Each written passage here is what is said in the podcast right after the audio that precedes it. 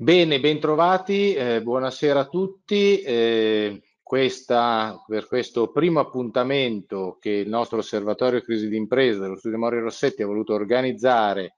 eh, all'interno di cinque eh, appuntamenti che seguiranno eh, nel mese, nel presente mese, nel mese di ottobre e novembre, per finire al primo di dicembre, eh, una serie di incontri che abbiamo organizzato, eh, abbiamo tenuto a voler incentrare sulla direttiva Insolvency, la direttiva eh, mille ventitré, direttiva europea, eh, che il, eh, il nostro governo dovrà recepire all'interno del nuovo codice della crisi d'impresa entro il prossimo mese di luglio, usufruendo della proroga di un anno, eh, perché doveva essere Eh, introdotta questa direttiva, recepita questa direttiva entro lo scorso mese di luglio. Eh, è stata chiesta questa possibilità di proroga, per cui presumibilmente potremo vedere già qualche recepimento, eh, ci auguriamo entro l'entrata in vigore del codice della crisi d'impresa, che sappiamo avverrà eh, il prossimo sedici maggio. Per cui io oggi eh, parliamo delle impostazioni della direttiva, i grandi gap con il codice della crisi, grazie ai nostri eh, relatori eh, che sono eh, ben noti a tutti. Eh, parliamo dell'avvocato Margherita Bianchini, che è vice direttore, direttore generale di Assonime, che abbiamo voluto invitare eh, perché Assonime è quell'associazione che con la ehm, circolare numero otto duemilaventuno per prima ha voluto un po' commentare eh, questa, questa eh, situazione, questa direttiva. Dopodiché eh, eh, interverrà il presidente Lamanna, eh, attuale presidente del Tribunale di Novara, già presidente della sezione fallimentare di eh, Milano, molto ben noto per noi meneghini, e ringraziamo anche egli per la sua disponibilità, nonché direttore scientifico del Fallimentarista, di cui eh, noi tutti leggiamo ed apprezziamo molto le pubblicazioni di eh, livello molto elevato. Eh, dopodiché con il dottor Sandro Pettinato, segretario generale di Union Camere, perché oggi parleremo anche del D L centodiciotto, eh, che ci ha ovviamente materia, eh, argomento molto caldo Eh, di questa estate, proprio con l'emanazione eh, lo scorso ventiquattro di agosto, e di cui tanto si sta parlando e tanto si sta scrivendo e commentando in tutte le direzioni. Aprirà le relazioni il nostro name partner e l'ideatore del nostro osservatorio crisi d'impresa, che è l'avvocato Stefano Morri. A questo punto eh, ringrazio anche i nostri partner, i media partner come Falco Zucchetti, Unida e Milano Percorsi, per cui non tolgo ulteriore tempo ai nostri relatori. Eh, Stefano, a te la parola per il primo intervento. Grazie. Eh, grazie, grazie Fabrizio. Mi sentite? Sì, grazie. Allora, buonasera a tutti e cominciamo eh, subito entrando in argomento. Lo scopo di questo incontro è introdurre una serie di eh, momenti di riflessione e di dialogo sulla direttiva. Eh, abbiamo voluto eh, farlo perché consideriamo la direttiva un momento importantissimo nella evoluzione della, delle discipline concorsualistiche e, e, e riteniamo che quindi sia molto importante che ci sia un confronto tra chi eh, o perché studia o perché fa il magistrato o perché eh, fa il professionista, eh, si occupa di questa materia. Quindi crediamo che sia veramente fondamentale che eh, questa, questa, questa, questa direttiva venga, venga attraversata da, anzitutto dalla conoscenza e poi possibilmente anche da un giudizio eh, che si formi nella, nel confronto. Oggi eh, vogliamo aprire questo lavoro eh, e, e, e quindi dare alcune indicazioni di carattere eh, fondamentale, e a me tocca questo, questo compito. Io quello che farò sarà indicare quelle che a mio, a mio, a mio avviso, a parer mio, sono un po' le direttrici fondamentali di questo provvedimento, eh, fatalmente finendo per confrontarle con eh, quelle che paiono essere invece eh, le direttrici del codice della crisi. e dovremo tener conto anche del decreto legge centodiciotto, perché il decreto legge centodiciotto è un tentativo di anticipazione della direttiva, quindi bisognerà assolutamente farci conti. Tra l'altro qui oggi abbiamo il dottor Pettinato che forse ci darà anche qualche anticipazione sul decreto attuativo del decreto centodiciotto. Fatemi fare una battuta: il codice della crisi sembra un po' come quei vecchi edifici eh, del, della, della, dell'era romana che sopravvivono alla, alla fine dell'impero e restano nel Medioevo e vengono eh, come dire, usati per costruire eh, nuovi edifici. Pensiamo alla basilica, eh, e, e, e quindi diciamo vediamo come dire asportati dei pezzi e innestati eh, ora nel, nell'attuale eh, nell'attuale diciamo eh, legge fallimentare, ora nel, nel, in provvedimenti tipo il decreto legge centodiciotto. Vedremo poi se questa basilica rimarrà in piedi o invece verrà, verrà proprio completamente demolita, e questo lo vedremo. È eh, inutile fare delle, così, delle scommesse. Ehm, io nel mio excursus seguirò tentativamente diciamo l'ordine degli argomenti della direttiva, che poi per chi ha avuto modo di, di vederla si, si, come dire, si snodano in modo duplice, no? C'è una, c'è tutta la serie di considerando e poi ci sono gli articolati. Tenete conto che la normativa europea ha una struttura anche come dire semantica diversa da quella eh, italiana, cioè i considerando sono molto importanti perché sono tutte norme di indirizzo quelle europee, no? E devono dare delle indicazioni al legislatore, quindi considerando è talvolta altrettanto importante dell'articolato. Quindi diciamo faremo un po' un volo d'uccello eh, saltando dal considerando alla norma e magari viceversa. La prima osservazione è, è, è, sembra banale ma vale la pena ricordarsela: la direttiva ha una funzione, quella di creare il mercato unico, creare diciamo un terreno comune di azione per gli operatori europei, realizzando eh, le libertà fondamentali del, dello spazio europeo, che nella specie poi sono soprattutto la libertà di circolazione di capitali e la libertà di stabilimento. Differenze Eh, nelle eh, normative e differenze nell'attuazione delle normative fallimentari costituiscono degli ostacoli formidabili alla realizzazione di queste eh, libertà, ragione per la quale il legislatore europeo si sente in dovere e anche in diritto di dare delle direttive. Questo vuole anche dire che la posizione dello Stato italiano non è una posizione totalmente libera. La direttiva dà dei margini di, eh, di manovra, Eh, però poi impone di essere attuata, e oltretutto mi, mi sembra di poter dire che anche all'interno di questi margini di manovra non è che uno si può mettere come dire su un estremo o sull'altro estremo, cioè deve considerare quelli che sono gli indirizzi di fondo della direttiva, diciamo, se vogliamo poi come, come spesso diciamo essere veramente europei. La direttiva è sicuramente una grande occasione storica, perché eh, il vincolo esterno, il fattore esterno, l'azione esterna spesso è stata per il nostro paese una, um, una, una, una, una necessità per il cambiamento. Oh, l'altro, l'altro, l'altra osservazione che faccio è che la direttiva coglie diciamo, in modo mh, quasi eh, eh, eclatante, diciamo, quasi... quasi ehm, enfatico la dimensione sociale dell'impresa, cioè c'è una sorta di peana per, per l'impresa, per la centralità dell'impresa eh, come anche elemento di coesione sociale attraverso l'occupazione, eh, l'innovazione, e si coglie anche la gravità della morte dell'impresa, cioè la morte dell'impresa spesso inserita in catene del valore, cartone del valore che sono sempre più transnazionali, produce degli effetti a catena difficilmente valutabili. Quindi diciamo è un, come dire, quasi una, una questione di ordine pubblico economico, no? Tentare di salvare l'impresa. Altra osservazione, anche questa parrebbe banale, però bisogna sempre, io, io dico sempre, le parole, le parole vanno, vanno, vanno ascoltate, vanno ricapite, no? Quando si dice quadro di ristrutturazione preventiva, si dice una cosa specifica, cioè non è solo un quadro di ristrutturazione, è un quadro di ristrutturazione preventiva, è preventiva rispetto a che cosa, prima di che cosa, e lo dice la direttiva, prima che la ins- l'insolvenza accada, quando c'è quindi ancora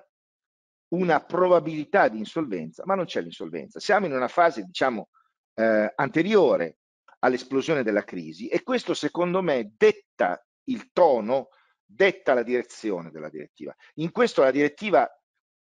è diversa dal codice della crisi. Il codice della crisi si pone il problema della fase prodromica, perché crisi, eh, la crisi è diversa dall'insolvenza, è qualcosa che viene prima dell'insolvenza, però diciamo in, in, in un certo senso il codice è uno strumento buono a tut fair, cioè è buono sia ad affrontare la crisi che ad affrontare l'insolvenza. Invece sembra che la direttiva sia proprio focalizzata semplicemente sulla fase eh, eh, eh, eh, della, della, de, eh, anteriore all'insolvenza, diciamo quando l'insolvenza è ancora probabile. Ed è come se dicesse: guarda che io voglio, caro legislatore nazionale, che tu le tue energie, diciamo, normative le concentri su questa fase, non disperderle, tienile su questo punto. Ecco, allora, se il, il, il, il momento in cui la direttiva opera è quello della preinsolvenza, è chiaro che il, il, diciamo, l'obiettivo è, per quello che poi ho detto anche prima sulla centralità dell'impresa, è la continuità dell'impresa, cioè diciamo l'impresa si salva continuandola, magari continuandola in modo indiretto, diretto, indiretto fa poca importanza, magari non si salva tutta l'impresa, si salva una, una, una parte dell'impresa, si salva una radice dell'impresa, si salva un ramo dell'impresa, però l'importante è che se qualcosa è salvabile lo si salvi, perché quello è un elemento chiave, diciamo, nella Nella, nella conservazione anche di un contesto eh, sociale. Diciamo che la direttiva eh, privilegia sicuramente la continuità rispetto alla liquidazione, anche se diciamo la direttiva è molto dominata da quest'idea del risana o vendi, risana o chiudi, risana o liquida, cioè tutto deve avvenire in modo molto rapido, direi quasi sincopato. Si punta al risanamento, se il risanamento non può darsi bisogna velocemente eh, liquidare. In questa chiave la direttiva non c'è dubbio che pone un'istanza antiformalistica. La direttiva non vuole che il formalismo ostacoli eh, eh, l'obiettivo che è quello della eh, salvezza dell'impresa e la sua garanzia. Da ciò consegue che c'è quasi un impianto sussidiaristico, su, eh, sussidiario, cioè diciamo l'autorità, sia essa amministrativa o giudiziaria, interviene solo laddove, nella visione della direttiva, i, i, i consorziati, eh, i, i privati non riescono ad, ad arrivare, e dove siano ovviamente a tutelare degli interessi pre, eh, che vengono pre, pregiudicati dalla direttiva. Per esempio, non so, se c'è una, eh, se ci sono delle ristrutturazioni trasversali con il clampdown, Eh, allora interviene l'autorità giudiziaria. Se si chiede una moratoria interviene l'autorità giudiziaria, eh, se, se sono in gioco i posti di lavoro interviene l'autorità giudiziaria, però diciamo interviene solo, solo lì, solo dove il, il consensualismo non arriva, no? dove, dove ci sono delle forzature e dei pregiudizi, altrimenti l'autorità giudiziaria sta nella, nella visione secondo me più pura della direttiva eh, sullo sfondo, non interviene. Um, in questo senso, per esempio, l'omologazione, che da noi è, come dire, un fenomeno costante, per la direttiva non è un fenomeno costante. Ci possono essere delle procedure che non richiedono l'omologazione. Sto parlando di procedure, diciamo, complete, poi su questo entrerò nel merito parlando del decreto legge centodiciotto.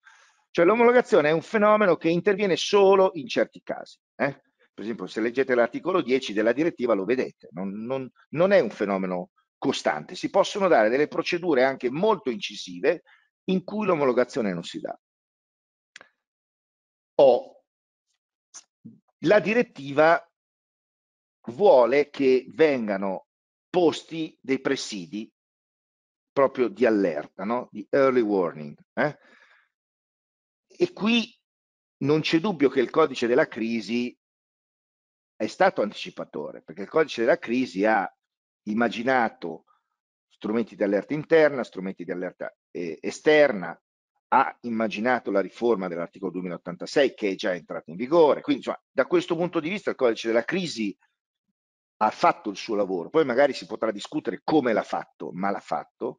e in questo senso eh, il presidente Lamanna, che si è eh, lamentato in un suo recente articolo del problema del fatto che questo sistema di allerta, soprattutto l'allerta esterna, non c'è più, ha, ha, ha, le sue, ha, le, ha ragione, non c'è dubbio, ha ragione. Diciamo, noi oggi abbiamo un sistema che tra duemilaottantasei, decreto legge centodiciotto, arriva appunto all'attivazione del collegio sindacale,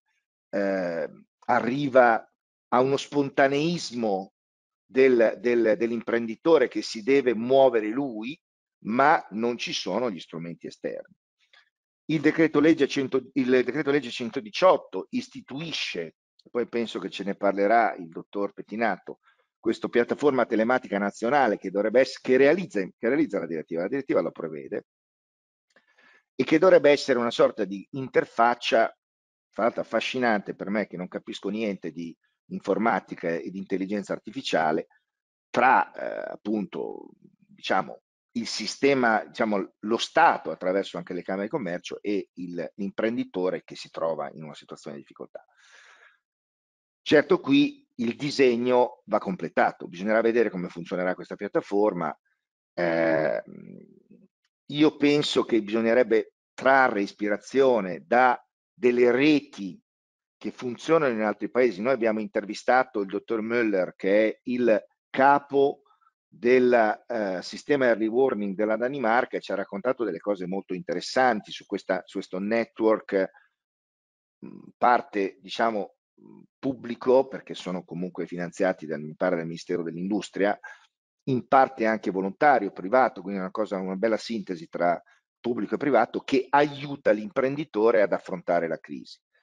Ecco, qui c'è tutta un, un, un'area che va guardata molto bene, va guardata direi con libertà, senza magari anche farsi prendere da,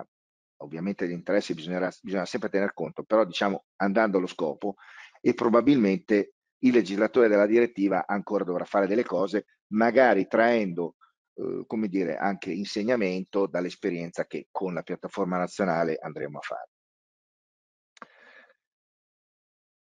Per quanto riguarda il sistema delle misure di protezione, quindi della protezione del, del debitore dalle, dalle aggressioni esecutive individuali, eh, dai provvedimenti anche cautelari, eh, il, il, um, la direttiva diciamo mh, prevede Eh, le prevede sicuramente, eh, prevede che possano essere anche variamente modulate, possano essere diciamo integrali, possano essere eh, riferite a categorie di creditori, cioè c'è molta, c'è molta flessibilità, e mi pare che qui il decreto legge centodiciotto, io dico, poi magari qualcuno non sarà d'accordo, ha fatto anche bene, cioè diciamo se c'è una richiesta di misure protettive dal debitore, queste scattano, poi però ci vuole una sorta di convalida da parte del tribunale, e anche qui c'è una certa flessibilità, le misure possono essere anche solamente rivolte ad alcuni creditori, non necessariamente sono, eh, come dire, devono riguardare tutta, tutta la massa. In questo c'è uno scarto rispetto al codice, perché il codice prevedeva che, eh, l'articolo venti prevedeva che le misure le desse il tribunale, non potessero scattare, diciamo, anticipatamente, no? su, sem su semplice richiesta del, del debitore, come, come, come, come succede adesso. Oh. Però veniamo adesso al punto. La direttiva immagina una, una, una risoluzione, una ristrutturazione che avvenga con le forme più libere possibili, con le forme più efficaci. E quindi immagina, lo dico per essere, come dire, eh, diretto, per essere chiaro, per essere capito, un concordato stragiudiziale. Cioè, diciamo, per la direttiva la ristrutturazione si fa col concordato stragiudiziale, si fa la classificazione dei crediti, dei creditori, si, si, si propone, la, si fa la proposta, i creditori votano e se la proposta alla maggioranza, poi anche lì da discutere come sono queste maggioranze per classi, per capitale, eccetera, il concordato passa. E tutto questo nella visione della direttiva può tranquillamente accadere al di fuori delle aule di un tribunale. Si va all'omologa solo se ci sono delle opposizioni, delle impugnazioni e allora e ci sono certe, come dire, certe, certi presupposti, allora si va all'omologo, se no, se no la ristrutturazione va. E in cui, qui c'è il solco più, uno dei solchi più, più, più importanti che eh, noi potremmo tracciare tra la nostra normativa e una normativa ideale ispirata alla direttiva, che per esempio a mio avviso è stata recepita in Irlanda. C'è un provvedimento irlandese molto interessante che è molto mh, ampio in termini di strumentazione nelle mani del debitore in questa fase, in questa fase preventiva. Noi, noi abbiamo previsto col decreto legge centodiciotto, ma qui diciamo il decreto legge centodiciotto ripiglia eh, direi eh, praticamente paro paro l'articolo diciannove comma quattro del codice, cioè sono degli accordi. Noi, noi, noi siamo per la composizione negoziata della, della crisi e quindi ci vuole il consenso del creditore e di ogni creditore, perché non mi risulta che il decreto legge centodiciotto preveda la classificazione, preveda il countdown. Per averlo devi passare dalla fase eh, della composizione negoziata alla fase dell'accordo di ristrutturazione vero e proprio, quindi entri in una dimensione eh, giurisdizionale. Ecco. Eh, e questo è, un bel, è, un, è una bella sfida, perché se poi noi guardiamo alle statistiche vediamo che non è che questi accordi di ristrutturazione del debito abbiano avuto questo enorme successo sul piano eh, quantitativo. Certo, eh, quando una grande impresa va in crisi, l'accordo di strutturazione del debito può essere una buona misura, perché ci sono dei debitori importanti, dei creditori importanti, eh, si può spendere molto tempo, ma su, quando, quando è la crisi della piccola impresa è difficile che la piccola impresa possa arrivare all'accordo di ristrutturazione. Quindi questa è, una, è un'area, se, se il decreto legge centodiciotto deve su questo realizzare la direttiva, vedremo, perché bisognerà vedere poi se questi accordi si riusciranno a concludere, se saranno sufficientemente efficaci. Altra osservazione. Noi sappiamo che c'è un grande problema nelle procedure, che è quello dell'applicazione della norma sulla responsabilità patrimoniale, articolo duemilasettecentoquaranta del Codice Civile, e sul rispetto dell'ordine delle cause, delle legittime cause di prelazione. Questo problema fa sì che alcuni tribunali, e qui la Cassazione eh, ha posto delle regole molto rigide, ritengano che un creditore privilegiato debba essere soddisfatto integralmente prima che il creditore inferiore possa ricevere anche un euro. Si chiama, per chi diciamo, per chi eh, parla bene, eh, absolute priority rule, no? È una regola di priorità assoluta. La direttiva non sposa questa regola, la direttiva sposa la regola della relative priority rule, cioè quella regola che dice l'ordine delle cause di pre, delle, delle, delle prelazioni lo, ris, lo rispetti dando al credito eh, di grado superiore un po' di più di quanto dà il credito di grado inferiore, ma non necessariamente devi dare al creditore di grado superiore tutto quello che serve a soddisfarlo prima di soddisfare il creditore di grado inferiore. È una differenza abissale, abissale. Su questo sapete che c'è stata una, una guerra nel, sul campo della transazione fiscale dei crediti erariali. Ecco, questo è un, è un aspetto decisivo, e lo dico veramente accuratamente, è un aspetto decisivo sul quale secondo me il legislatore deve intervenire. Non può lasciare al giudice, no? Eh, la decisione spesso presa tra la, il rigore della Cassazione dell'articolo duemilaseicentoquaranta e poi l'esigenza di salvare l'impresa. Non, non si può fare così, e la direttiva, devo dire, è netta, cioè la regola di default è la relative priority rule.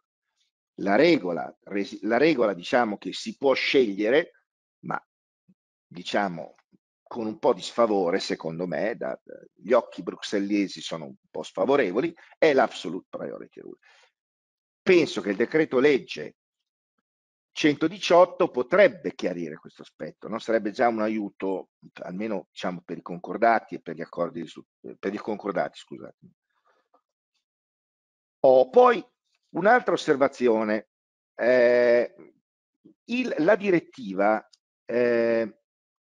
La direttiva privilegia, cioè privilegia, la direttiva prevede che i, i portatori di capitale di rischio, cioè gli azionisti, possano partecipare alla, eh, al riparto, al beneficio della ristrutturazione. Cioè quello che per noi è bestemmia, cioè l'azionista viene alla fine e non prende niente, eh, perché ha fatto un disastro e quindi, scusate, deve essere punito. Per la direttiva non è così, la direttiva dice, guardate legislatori nazionali, voi potete anche prevedere, for, proprio perché c'è la relative priority rule, eh, potete prevedere che il portatore di capitale non venga azzerato, i suoi diritti vengono in qualche modo anche considerati. Perché? Perché eh, il, il legislatore europeo è, è molto consapevole del fatto che se l'azionista viene completamente demotivato, in specie quando è Eh, un azionista operativo, cioè è, è la famiglia che, che, che mette il management, no? Che ci mette il lavoro,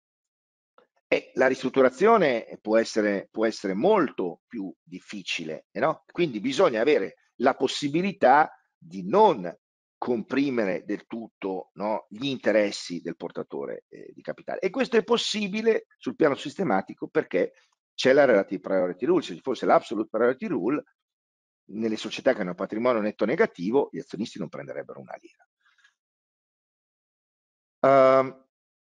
ecco, un'altra un'altra osservazione che mi viene da fare, e che, che è un po' la conseguenza di quello che ho detto fino adesso, è che la direttiva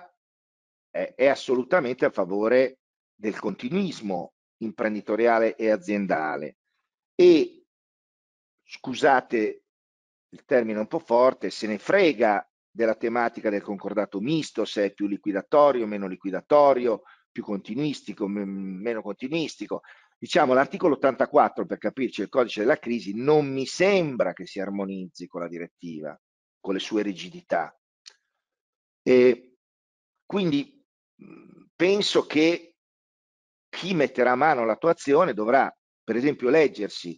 Eh, una, la sentenza della, della Cassazione, la settecentoventiquattro del quindici gennaio duemilaventi, che secondo me ha ben interpretato la questione, ha ben interpretato la questione anche alla luce dell'attuale normativa, cioè il centottantasei bis primo comma. Ha detto che non è che ci sono tre concordati, ce ne sono due, c'è il concordato liquidatorio e il concordato in continuità. Il concordato in continuità si dà fino a tanto che c'è un pezzo di impresa che va avanti, ok? Questo è un punto, anche questo è un altro punto molto importante, perché, parliamoci chiaro, il codice della crisi ha una visione estremamente punitiva del concordato liquidatorio. Se tu finisci nel, nel basket del concordato liquidatorio sei morto, no? Per il, e, e questo potrebbe pregiudicare invece la salvezza magari non di un'impresa intera ma di un pezzo di impresa, cosa che la direttiva vuole assolutamente. Ecco, qui devo sottolineare che per la direttiva l'interesse erariale è sicuramente un interesse da rispettare, ma è da rispettare nella prospettiva del, del salvataggio dell'impresa, no? Non può accadere che l'interesse erariale sia talmente forte, talmente tutelato da andare a scapito della continuità e quindi ultimamente poi anche dell'interesse erariale, perché poi parliamoci chiaro, no? Eh, a, a voler troppo poi si finisce per non avere niente. Qui, qui eh, eh, chi, chi attuerà la direttiva eh, dovrà eh, porsi un problema, un problema fondamentale nel nostro ordinamento, che è l'indisponibilità del credito tributario, l'indisponibilità della pretesa erariale, che è un, diciamo, un principio granitico, almeno secondo alcuni, che può essere derogato solo in casi prestabiliti, non so, penso alla conciliazione, penso all'accertamento con adesione, ma poi penso alla transazione. Ecco, allora, se non c'è uno strumento ad hoc, se il funzionario non è messo nelle condizioni di, scusate la brutta parola per il funzionario, magari negoziare, avendo sempre in, in, in, negli occhi la prospettiva dell'interesse erariale che è salvaguardato quando la proposta supera la soglia del recuperabile nella liquidazione. Se non è messo, allora si finirà fatalmente sempre nella transazione fiscale che richiede il procedimento giurisdizionale, quindi l'accordo di ristrutturazione del debito o il concordato. Da questo punto di vista il decreto legge centodiciotto è assolutamente eh, carente, e dico al dottor Pettinato attenzione, perché il fatto che non ci sia la transazione fiscale può essere un grosso problema, eh, che poi potrebbe anche creare una frustrazione non meritata magari nei confronti dello strumento. Eh, qui bisogna, fa, questa cosa va affrontata, perché è inutile dire hai sei mesi di tempo per trovare un accordo con i creditori, quando col creditore spesso principale l'accordo non lo puoi trovare per definizione, per norma di legge, perché il funzionario con tutto il suo, eh, la sua buona volontà non può concederti eh, per esempio uno stralcio. Eh, E quindi bisogna trovare un congegno, non sta a me dire quale, o nell'ambito del decreto legge centodiciotto, per esempio, so, l'esperto che eh, assevera, che, che dichiara che, che il valore proposto è superiore alla liquidazione, e, e, e al limite, se poi la, la, l'amministrazione dice no, ci, sarà, ci dovrà essere un giudice che potrà essere attivato per quel punto, come per esempio comunque il decreto legge centodiciotto prevede l'attivazione per altri punti, per altri aspetti, proprio per, diciamo, intervenire e risolvere l'impasse se eh, il concordato, se, scusate, la, se l'accordo col fisco è un accordo decisivo. Io però dico che qui, su questo specifico punto, poi quando bisognerà mettere mano alla direttiva, ci giocheremo la, la ristrutturazione, perché la, la, la, la, la ristrutturazione preventiva o precoce, ce lo giocheremo, perché o riusciamo a trovare il modo già in quella fase di, di, di portare l'amministrazione a prendere una decisione, che poi paradossalmente è una decisione a favore di se stessa, eh? Oppure bisogna immaginare uno strumento diverso che è il concordato. Il concordato in cui il, l'amministrazione viene chiamata a votare,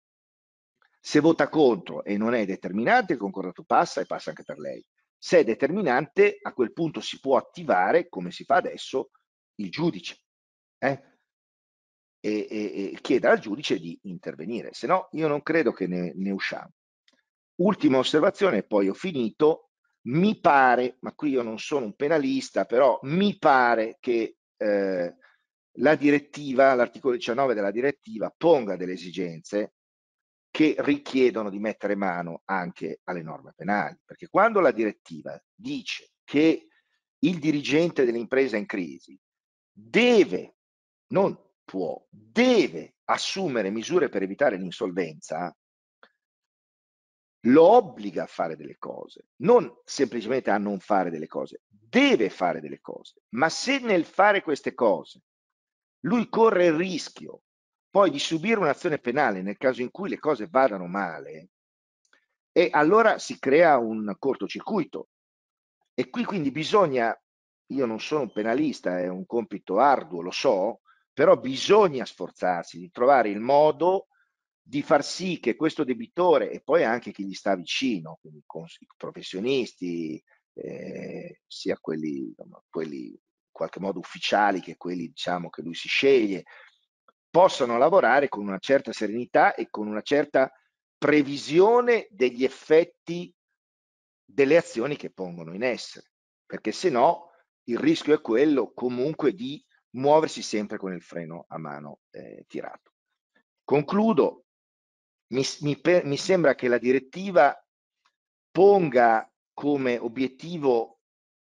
eh, assoluto, direi, la salvezza dell'impresa, la salvezza dell'impresa laddove l'impresa è salvabile, e, e perciò ponga delle esigenze molto stringenti, diciamo esigenze comunitarie, cioè diciamo c'è una sorta di vincolo esterno che ci giudicherà, di tempestività, di efficienza, di efficacia, assenza di formalismi, limitazione dell'intervento dell'autorità amministrativa o giurisdizionale solo dove ci sia veramente bisogno che intervenga. E la direttiva ha una concezione dell'errore imprenditoriale che è una concezione molto moderna, cioè l'errore imprenditoriale è un elemento fisiologico e quindi è un elemento necessario, quasi diciamo terapeutico, del sistema industriale per evitare che il sistema industriale si eh, necrotizzi, si fossilizzi. In, in questa chiave, per esempio, non si può avere un atteggiamento punitivo nei confronti dei portatori di capitale, probabilmente bisognerà rivedere le, la disciplina penale. Vedremo, vedremo come va a finire. Certamente l'ingresso nella sc- sulla scena del, delle Camere di Commercio introduce un elemento istituzionale forte e nuovo che potrebbe operare poi insieme ovviamente all'autorità giudiziaria per un'evoluzione, io spero, nelle, nelle linee della direttiva di tutta la nostra disciplina, del nostro sistema. Grazie. Non ti sentiamo. Non ti sentiamo.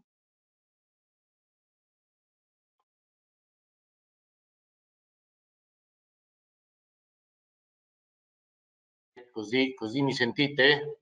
Sì. Perfetto, grazie. Allora, grazie, ti ringrazio per la panoramica sulla direttiva europea che ha, eh, hai voluto dare, in modo da far comprendere a chi ancora non ha avuto modo di, eh, di affrontarla, di leggerla, di studiarla, di qual è questa impostazione. Eh, la direttiva, peraltro, ricordo rapidamente, sono centouno considerazioni che la... Eh, Eh, l'Unione Europea ci dà, per poi eh, sintetizzare tutto in circa trentacinque articoli di indicazione su quello che va recepito. Per eh, mutuare le parole del dottor Lamanna, eh, direi che l'impostazione della direttiva, eh, come tu l'hai appena eh, illustrata, ha un'impostazione liberal privatistica eh, contro quella pubblicistica, che invece, diciamo, propende un pochino il nostro codice della crisi. Abbiamo visto c'è un'apertura al capitale, eh, c'è un'apertura eh, al concordato stragiudiziale, diciamo a strumenti che attualmente la nostra, il nostro codice della crisi non tocca e non prevede. Bene, adesso eh, mh, do la parola all'avvocato Margherita Bianchini, che ancora ringrazio. Eh, ricordo, vi ricordo la circolare numero otto duemilaventuno di Assonime, che consiglio eh, a tutti una lettura per l'interesse e soprattutto gli argomenti che ha toccato, a partire dalle procedure d'allerta all'analisi della recessione mondiale per aspetti economico-finanziari globali, eh, alle procedure per favorire la sdebitazione. Ecco, avete toccato veramente un panorama importante di, eh, di argomenti. Eh, per cui adesso le do la parola, grazie ancora e a, a, grazie avvocato. Grazie, grazie a voi per avermi invitato, perché è un'occasione eh, fantastica, perché non solo eh, diciamo grazie per l'apprezzamento del, diciamo, dello studio che la Sonime ha fatto eh,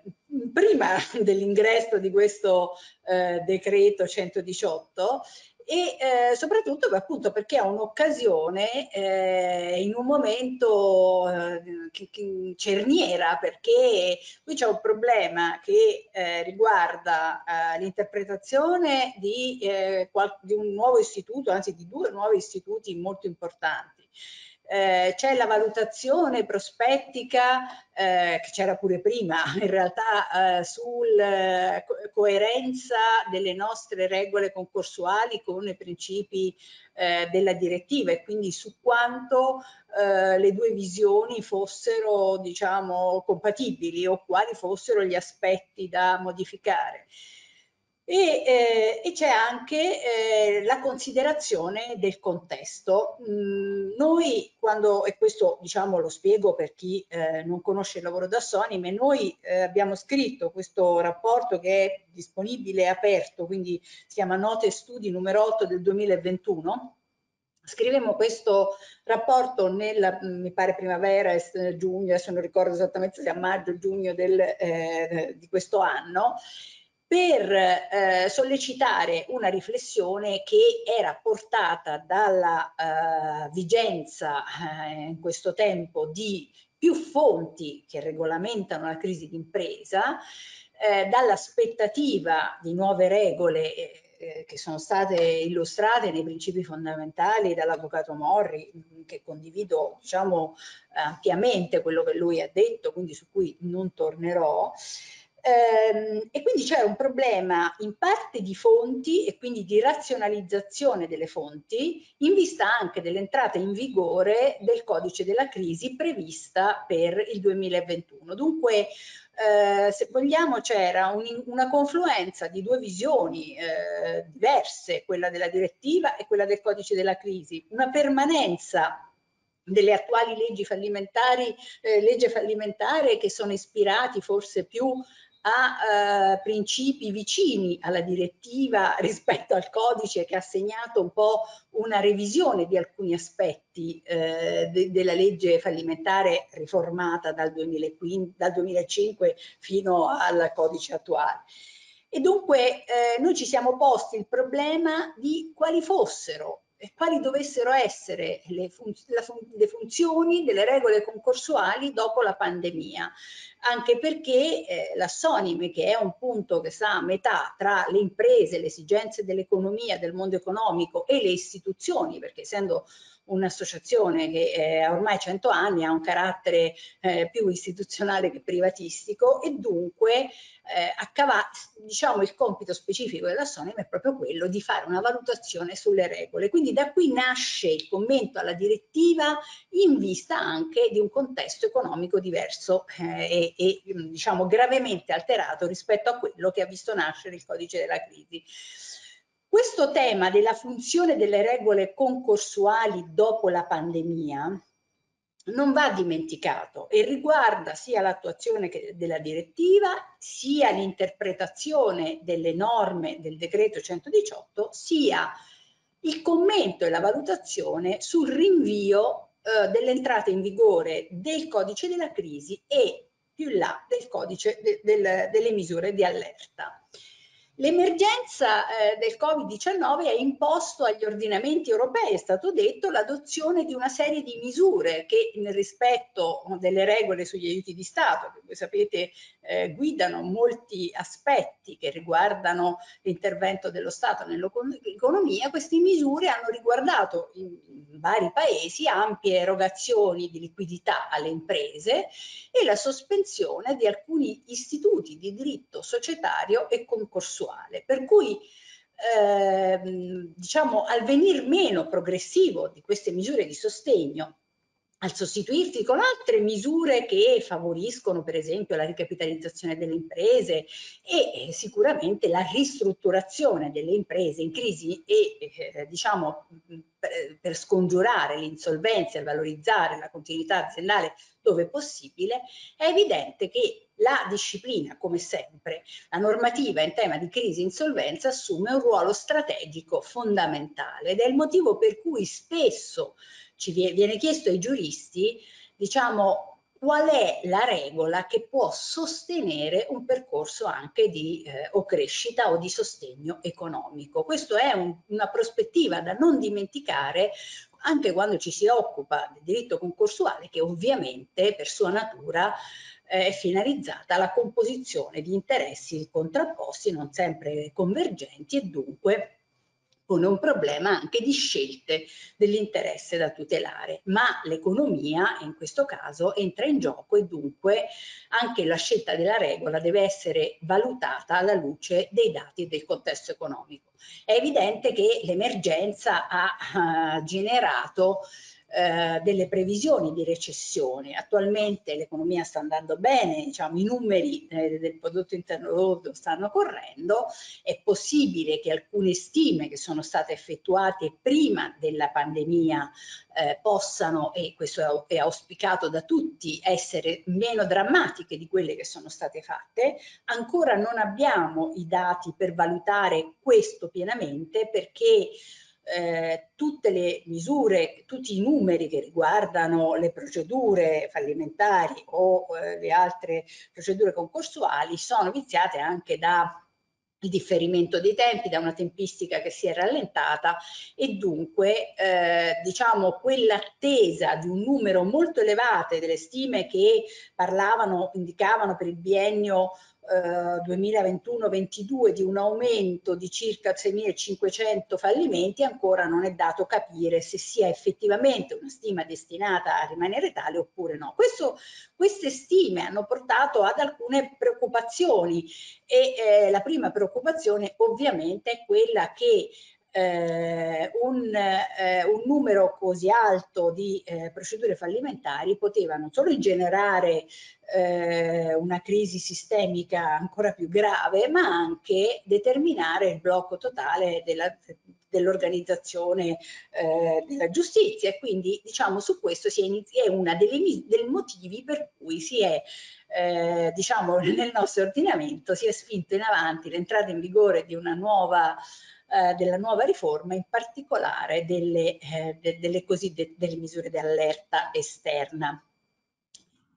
E eh, il decreto quindi centodiciotto si inserisce, questo mh, diciamo va ribadito, in questo contesto emergenziale generato dalla diffusione del Covid diciannove e mira a fornire alcune soluzioni alle imprese, perché alcune necessità si sono presentate nel corso di questi due anni in cui non dimentichiamo che per un anno e mezzo molti esercizi sono stati chiusi, cioè c'è stato Uh, un, eh, alcuni contratti non potevano essere adempiuti, quindi c'è stata l'esigenza di eh, spingere in avanti i termini per gli adempimenti, rinegoziare alcune clausole, ecco, e tutto questo ha portato in evidenza alcune esigenze che eh, diciamo dopo i primi interventi emergenziali dettati dal decreto liquidità, che hanno portato alle deroghe alla legislazione concorsuale che appunto conoscete tutti,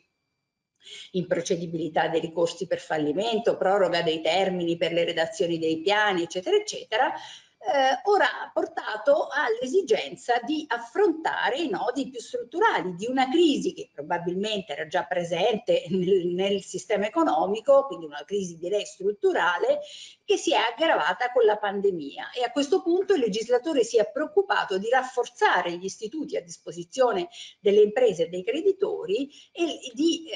aumentare le chance per la ristrutturazione e per garantire eh, la, la continuità quando possibile, e eh, soprattutto ha guardato anche ad altre strade per dare attuazione ai principi con l'occasione della direttiva. Questo perché? Perché in altri paesi sono stati messi a terra, erano già presenti in realtà alcune forme diverse rispetto a quelle che noi abbiamo immaginato nel codice della crisi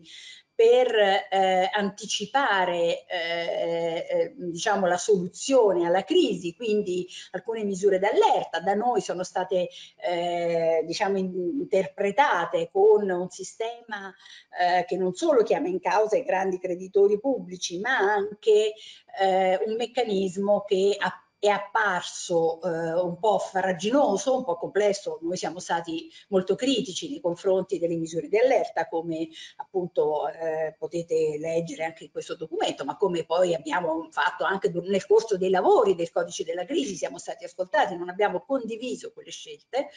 eh, perché diciamo quelle misure esterne dell'allerta Ehm, sono parse troppo farraginose, complesse e con una forte impronta diciamo giudiziale che interviene in un momento eh, che dovrebbe essere invece incentivante per l'imprenditore, e quindi eh, in parte il rinvio dell'allerta è dovuto alle criticità segnalate, quindi si trattava di un istituto che non ha incontrato il favore né del mondo economico né del mondo delle professioni, di alcune professioni che si sono eh, schierate contro queste misure, eh, e in parte eh, in relazione al contesto che non va dimenticato, e cioè eh, il fatto che eh, queste misure sarebbero andate a gravare su un bacino di imprese molto grande, di dimensioni minori, con, con esiti giudiziali per imprese, per un numero elevato di imprese, che poteva, che avrebbe posto un problema sia alla macchina della giustizia ma anche al tessuto imprenditoriale. Il rinvio dunque della, eh, diciamo dell'entrata in vigore del codice, che è tra le, tra le novità, diciamo, principale del decreto centodiciotto, che si inseriscono eh, appunto nel nel variegato panorama delle fonti che attualmente disciplinano la crisi d'impresa e gli strumenti che sono a disposizione degli imprenditori e dei creditori. Le principali novità riguardano appunto il rinvio abbastanza breve dell'entrata in vigore del codice della crisi, quello più lungo delle misure d'allerta,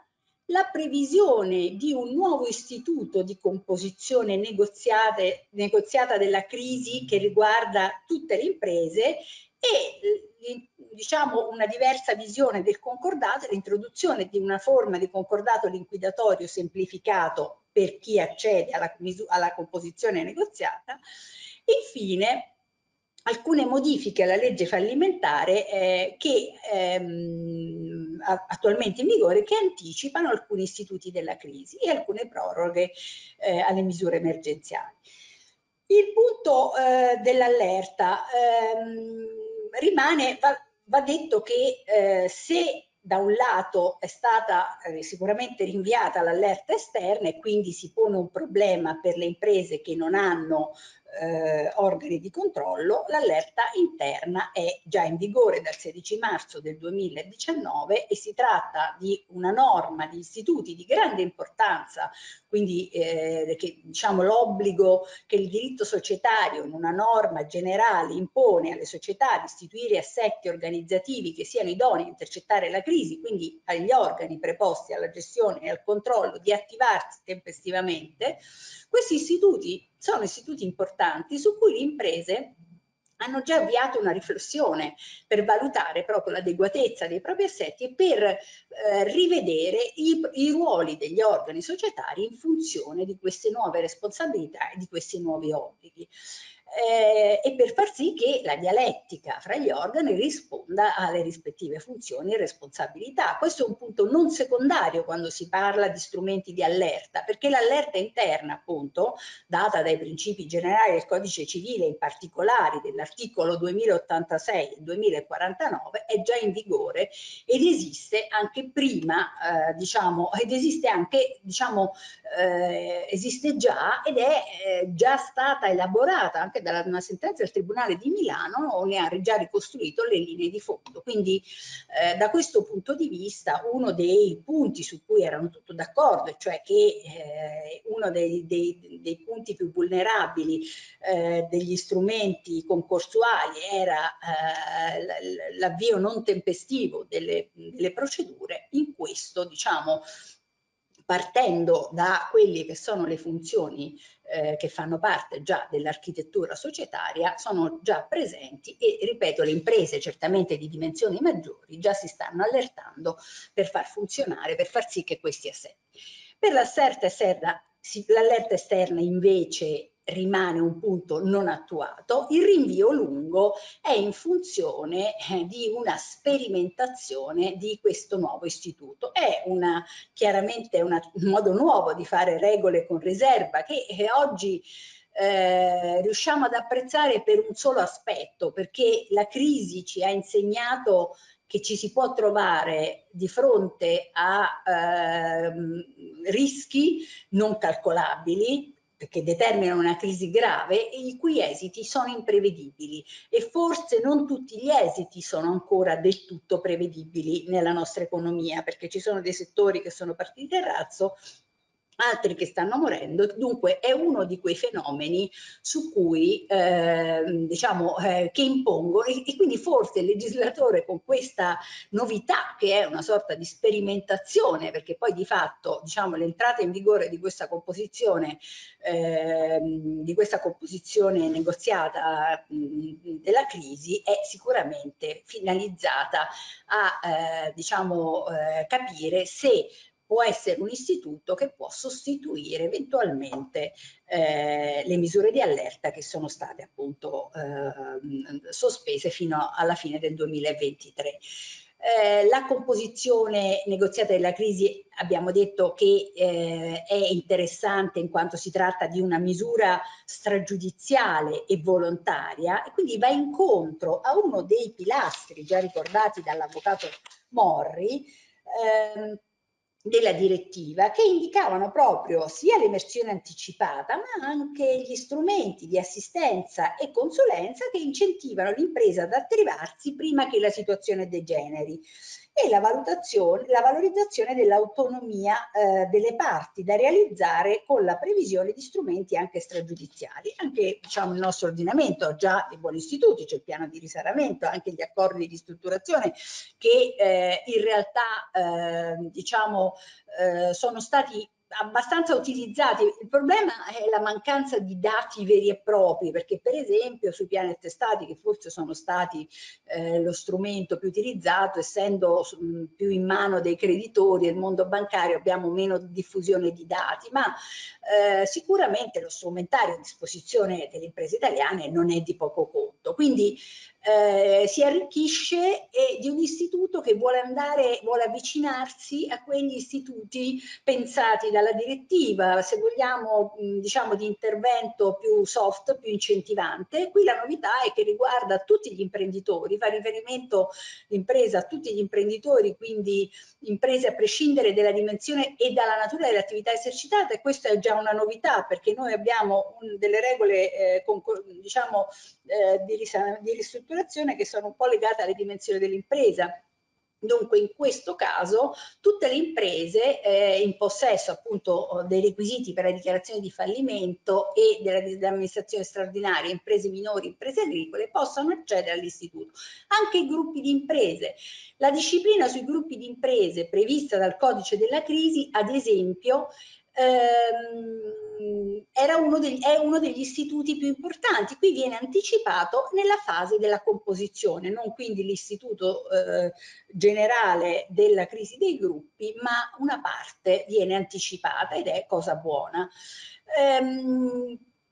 il, il decreto, per quanto riguarda l'elemento della situazione di squilibrio finanziario e patrimoniale, che è il presupposto per l'accesso a questa composizione, fa riferimento ad uno squilibrio appunto anche patrimoniale, includendo proprio sia la probabilità della crisi che la probabilità dell'insolvenza. Questo perché viene favorito l'accesso in una fase molto preliminare della crisi, quando le possibilità di giungere a una soluzione con i creditori sono elevate e ci si allinea alle prassi internazionali in questo, quindi per chiedere poi la nomina dell'esperto. Su tutti questi temi grava, e io di questo non mi occuperò ovviamente,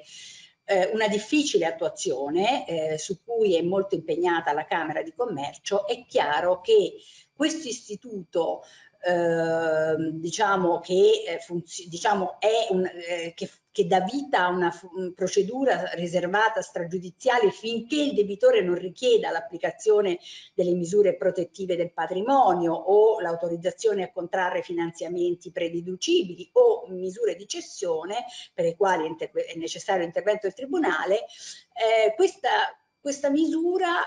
eh, diciamo che eh, richiede Eh, diciamo la buona volontà di tutti per funzionare, in primis delle imprese che dovranno farla funzionare, soprattutto le piccole, ma anche di chi eh, assiste le imprese eh, perché accedano a questa forma, eh, diciamo, altrimenti è possibile che questa procedura non dia gli esiti eh, attesi. Ovviamente una grande parte, ahimè, una grande responsabilità grava sulle Camere di Commercio, e quindi saremo grati anche al lavoro di chi nella Camera di Commercio svolgerà questo compito di mettere a terra un istituto che eh, diciamo appare essere eh, importante, e forse era un tassello mancante eh, che mh, può dare dei buoni frutti.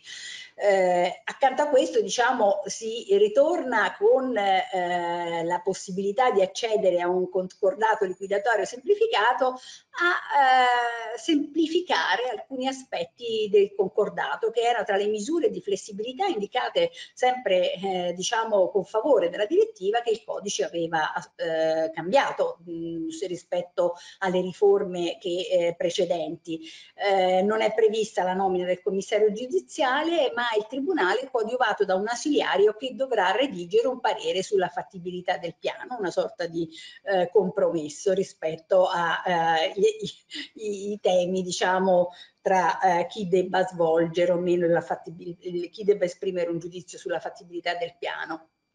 E non è richiesto rispetto al concordato ordinario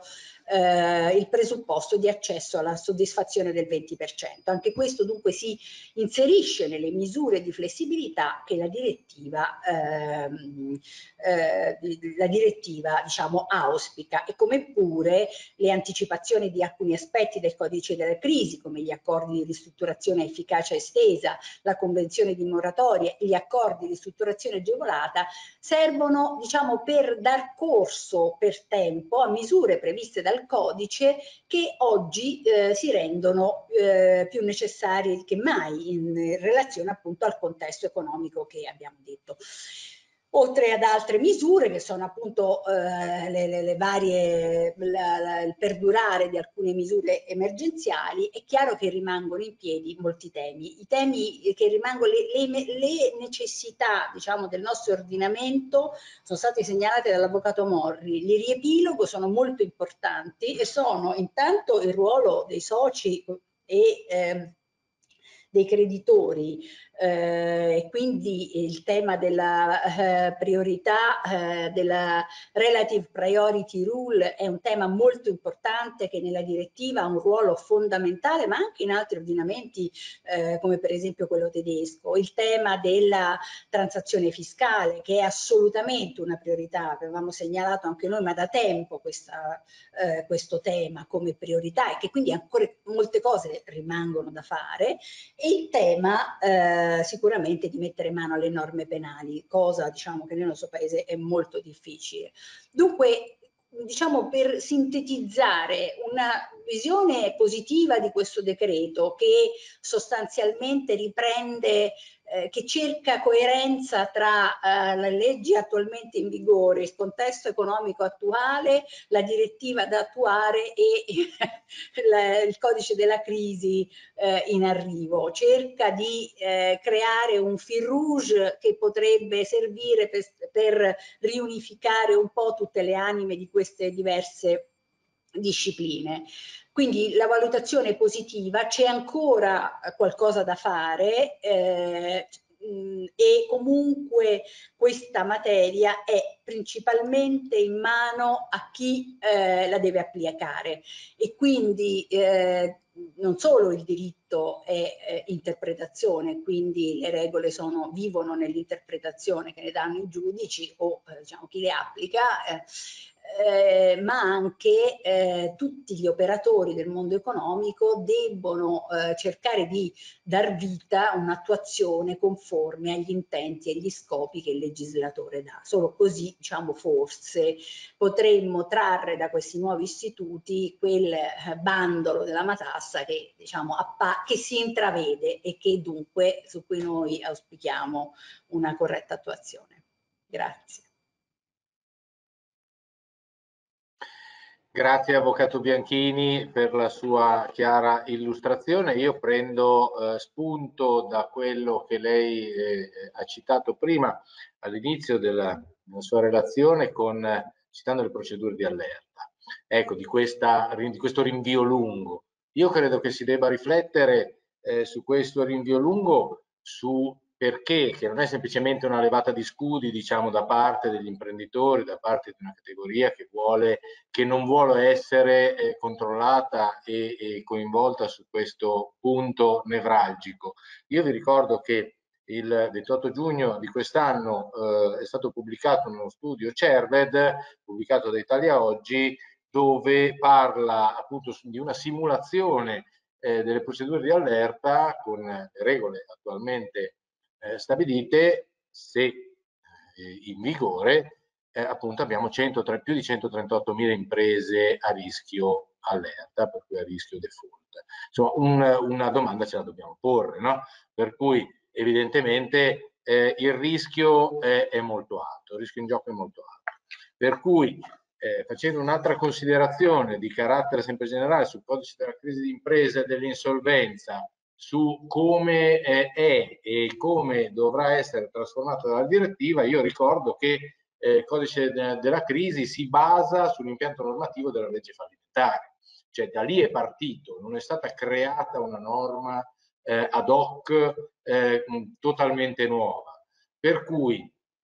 eh, peraltro già eh, molto riformata dal duemilacinque in avanti, eh, era eh, con la prima riforma del duemilacinque c'era stata sicuramente una svolta eh, che andava su quella eh, eh, impostazione privatistica e dopo a mano a mano è stata riportata. Il codice della crisi ritorna ad avere invece una funzione più pubblicistica, più eh, centrata su, sui tribunali, sulla magistratura, sul pubblico ministero che vede una figura eh, importante nel codice della crisi. Certo, l'impianto era quello, nel codice della crisi al vecchio impianto della legge fallimentare è stata aggiunta la procedura d'allerta, il controllo contabile dei P M I e i gruppi di impresa che lei ha citato, è stata inglobata la legge tre del duemiladieci e eh, il trattamento dei lavoratori che prima nella, nella legge fallimentare attuale non c'era, per carità, tutte novità, però l'impianto rimane quello, per cui eh, paga lo scotto ovviamente di una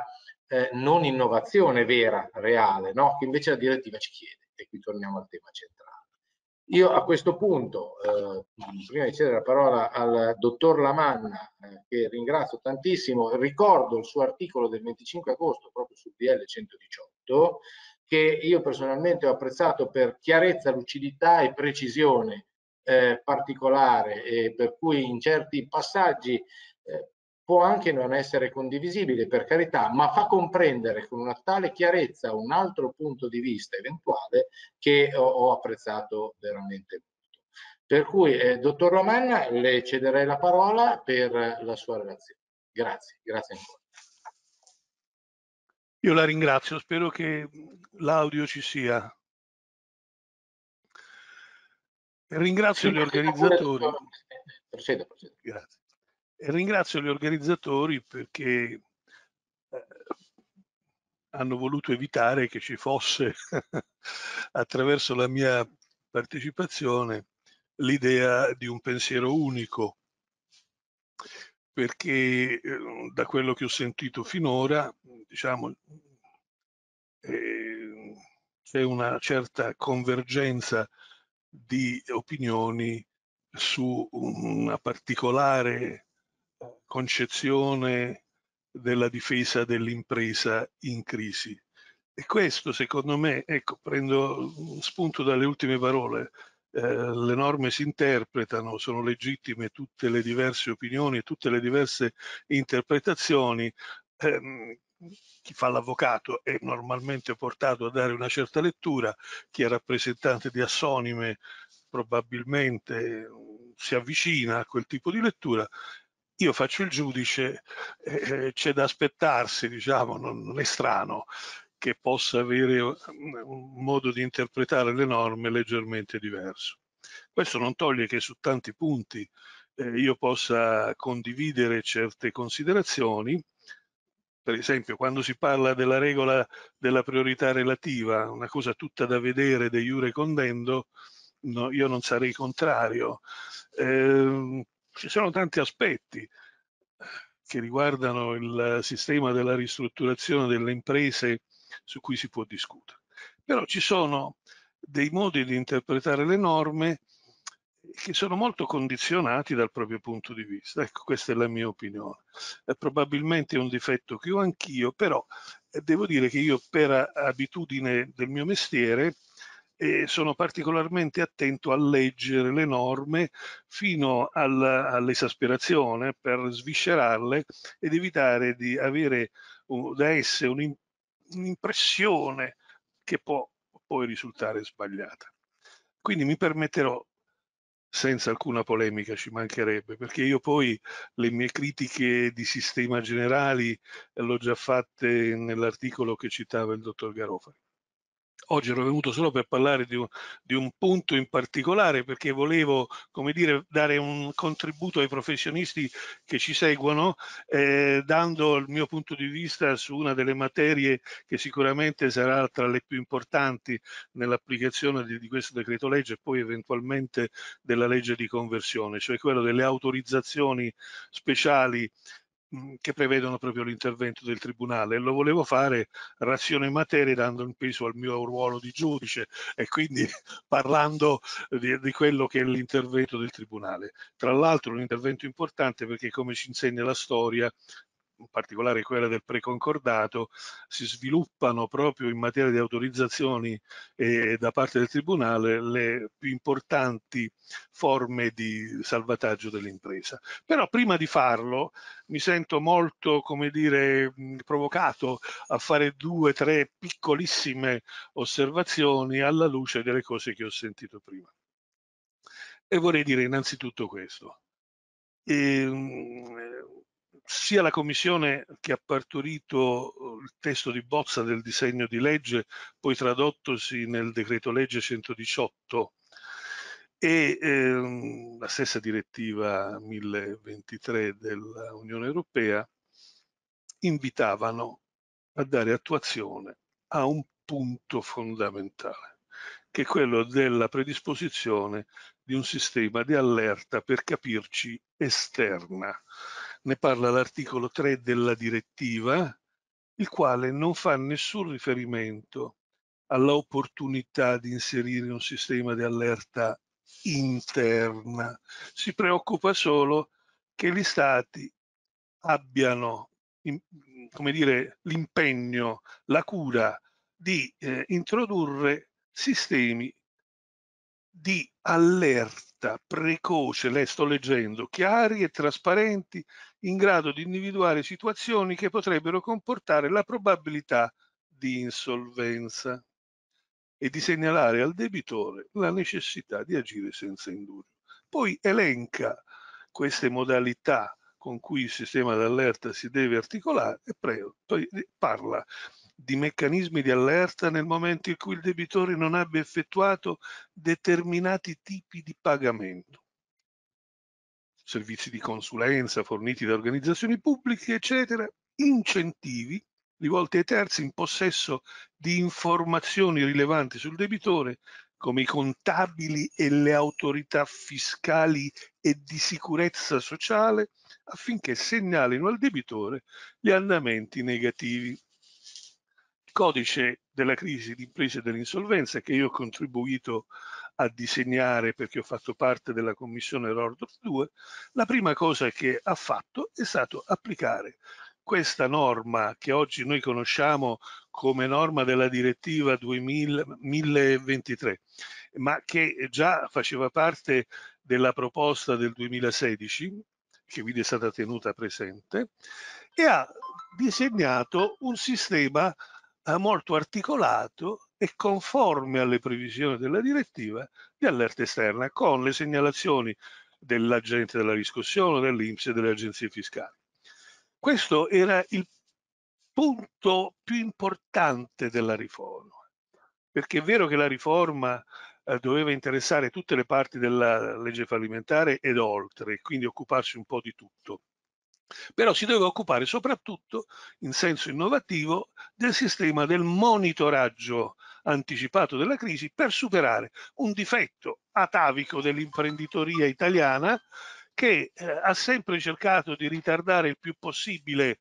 l'emersione della crisi, eh, facendola poi precipitare fino al punto da renderla irreversibile e insanabile. E per poter costringere indirettamente le imprese recalcitranti a cercare di fare il proprio interesse, eh, manifestando all'esterno subito i segnali di crisi, eh, eh, era stato disegnato il meccanismo di allerta esterno.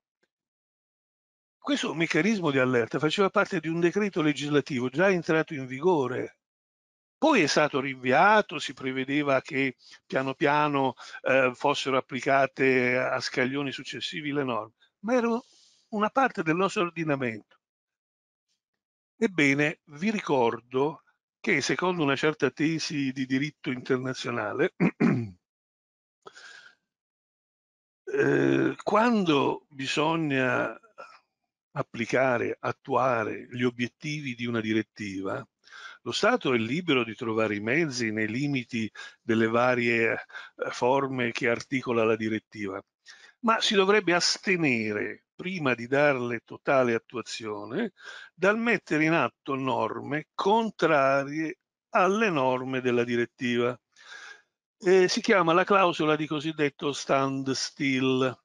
e cioè in, nel periodo che ci vuole per attuarla, e quindi fino ora al luglio, il diciassette luglio duemilaventidue, bisognava astenersi dal mettere in vigore norme contrarie agli obblighi della direttiva. Che cosa ha fatto il decreto legge centodiciotto? Ha rinviato a babbo morto quel sistema dell'allerta che faceva già parte di un decreto legislativo emanato nel duemiladiciannove e, a mio giudizio, ha inattuato, ha violato già con efficacia attuale la direttiva eh, mille ventitré. Eh, è un inadempimento piuttosto grave, e non è vero, come ho sentito dire, che basti in una situazione come quella attuale per risolvere i problemi dell'emersione tempestiva della crisi affidarsi alla cosiddetta allerta interna, quella che viene chiamata l'allerta light, perché perché quell'allerta può riguardare un numero estremamente ridotto di soggetti imprenditoriali. In particolare deve passare attraverso l'organo di controllo sindacale,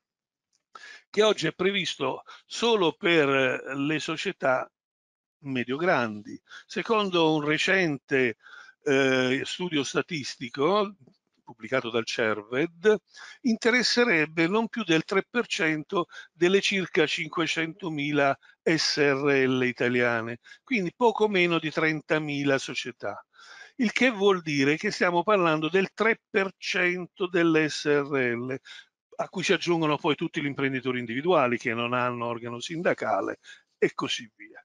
Quindi pensare che a livello sistemico affidarsi agli obblighi dei sindaci abbia la possibilità di risolvere in qualche modo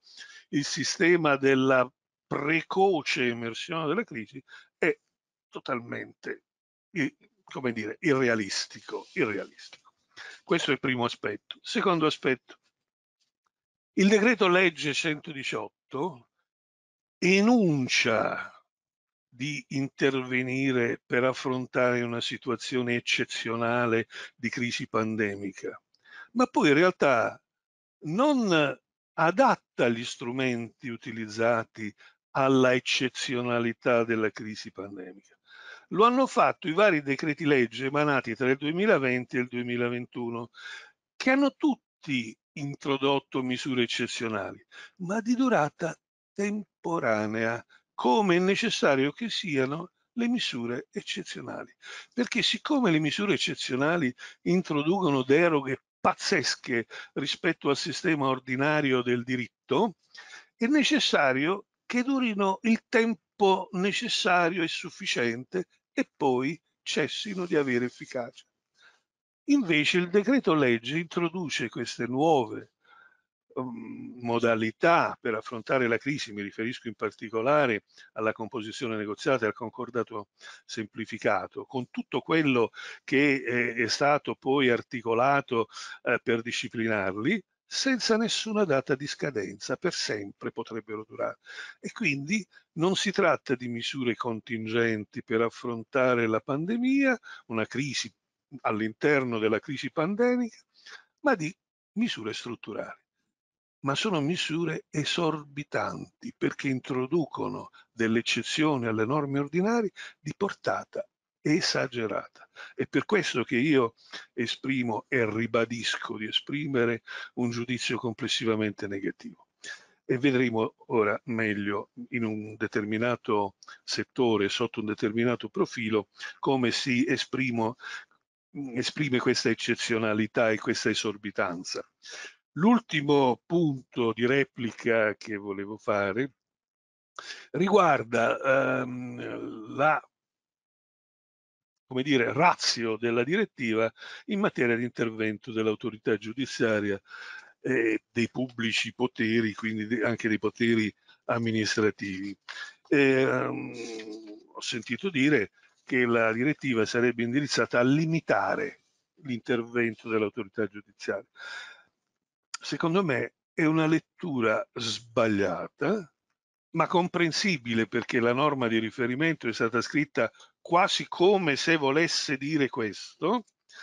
eh, dell'articolo quattro comma sei, paragrafo sei della direttiva.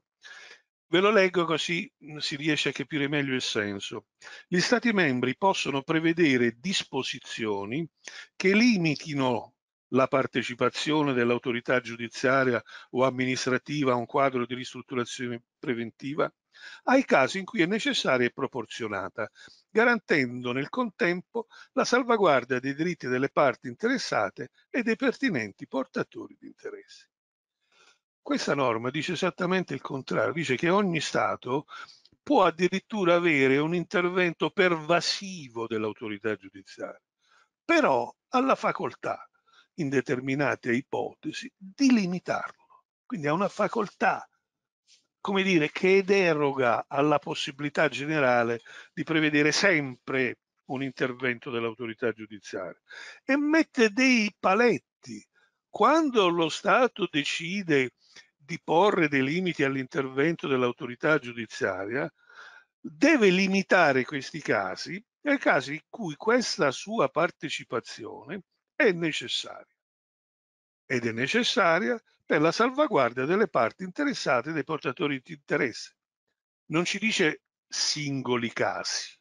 ma ci dice qual è il limite della estensione del limite.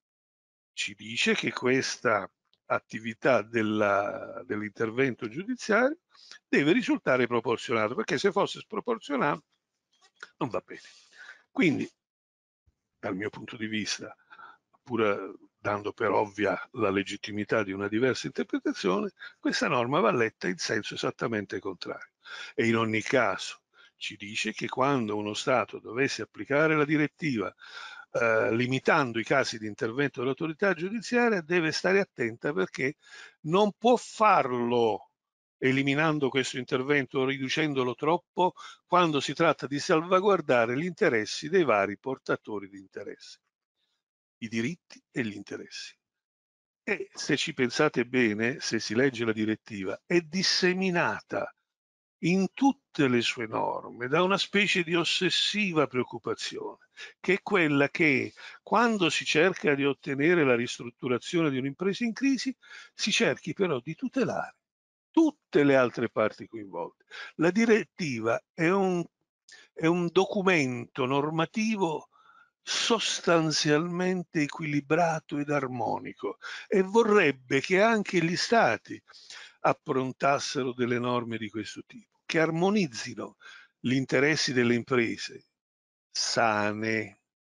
in crisi ma sane, con l'interesse dei creditori e degli altri stakeholders. Non dà per certo e per un bene in sé il perseguimento degli interessi del debitore imprenditore in crisi, ma vuole che siano armonizzati questi interessi con gli interessi dei creditori. Ecco la lettura giusta, secondo me, secondo la mia modesta opinione, della direttiva, che dovrebbe indirizzarci quando noi andiamo a interpretare le norme che ipoteticamente vorrebbero attuarla, compreso e a partire ora dal decreto legge centodiciotto, che è molto scarso, per la verità, da questo punto di vista. E qui vado in medias res e incomincio a parlare dell'argomento che mi ero proposto di approfondire, nei limiti ovviamente del poco tempo a disposizione. E qual è questo argomento? È l'argomento delle autorizzazioni speciali, che nell'ambito eh, di un tentativo di composizione negoziata l'imprenditore deve chiedere al tribunale per poter compiere determinati atti.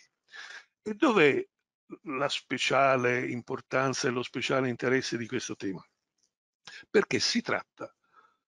anche se il Tribunale è limitato solo ad autorizzare questi atti, tutto sommato degli atti più importanti e di quelli che potrebbero determinare la sorte del tentativo di ristrutturazione, perché si tratta dei finanziamenti e delle cessioni d'azienda. Come voi capite, quando un'impresa è in crisi, diciamo è un'impresa che ancora si può risanare,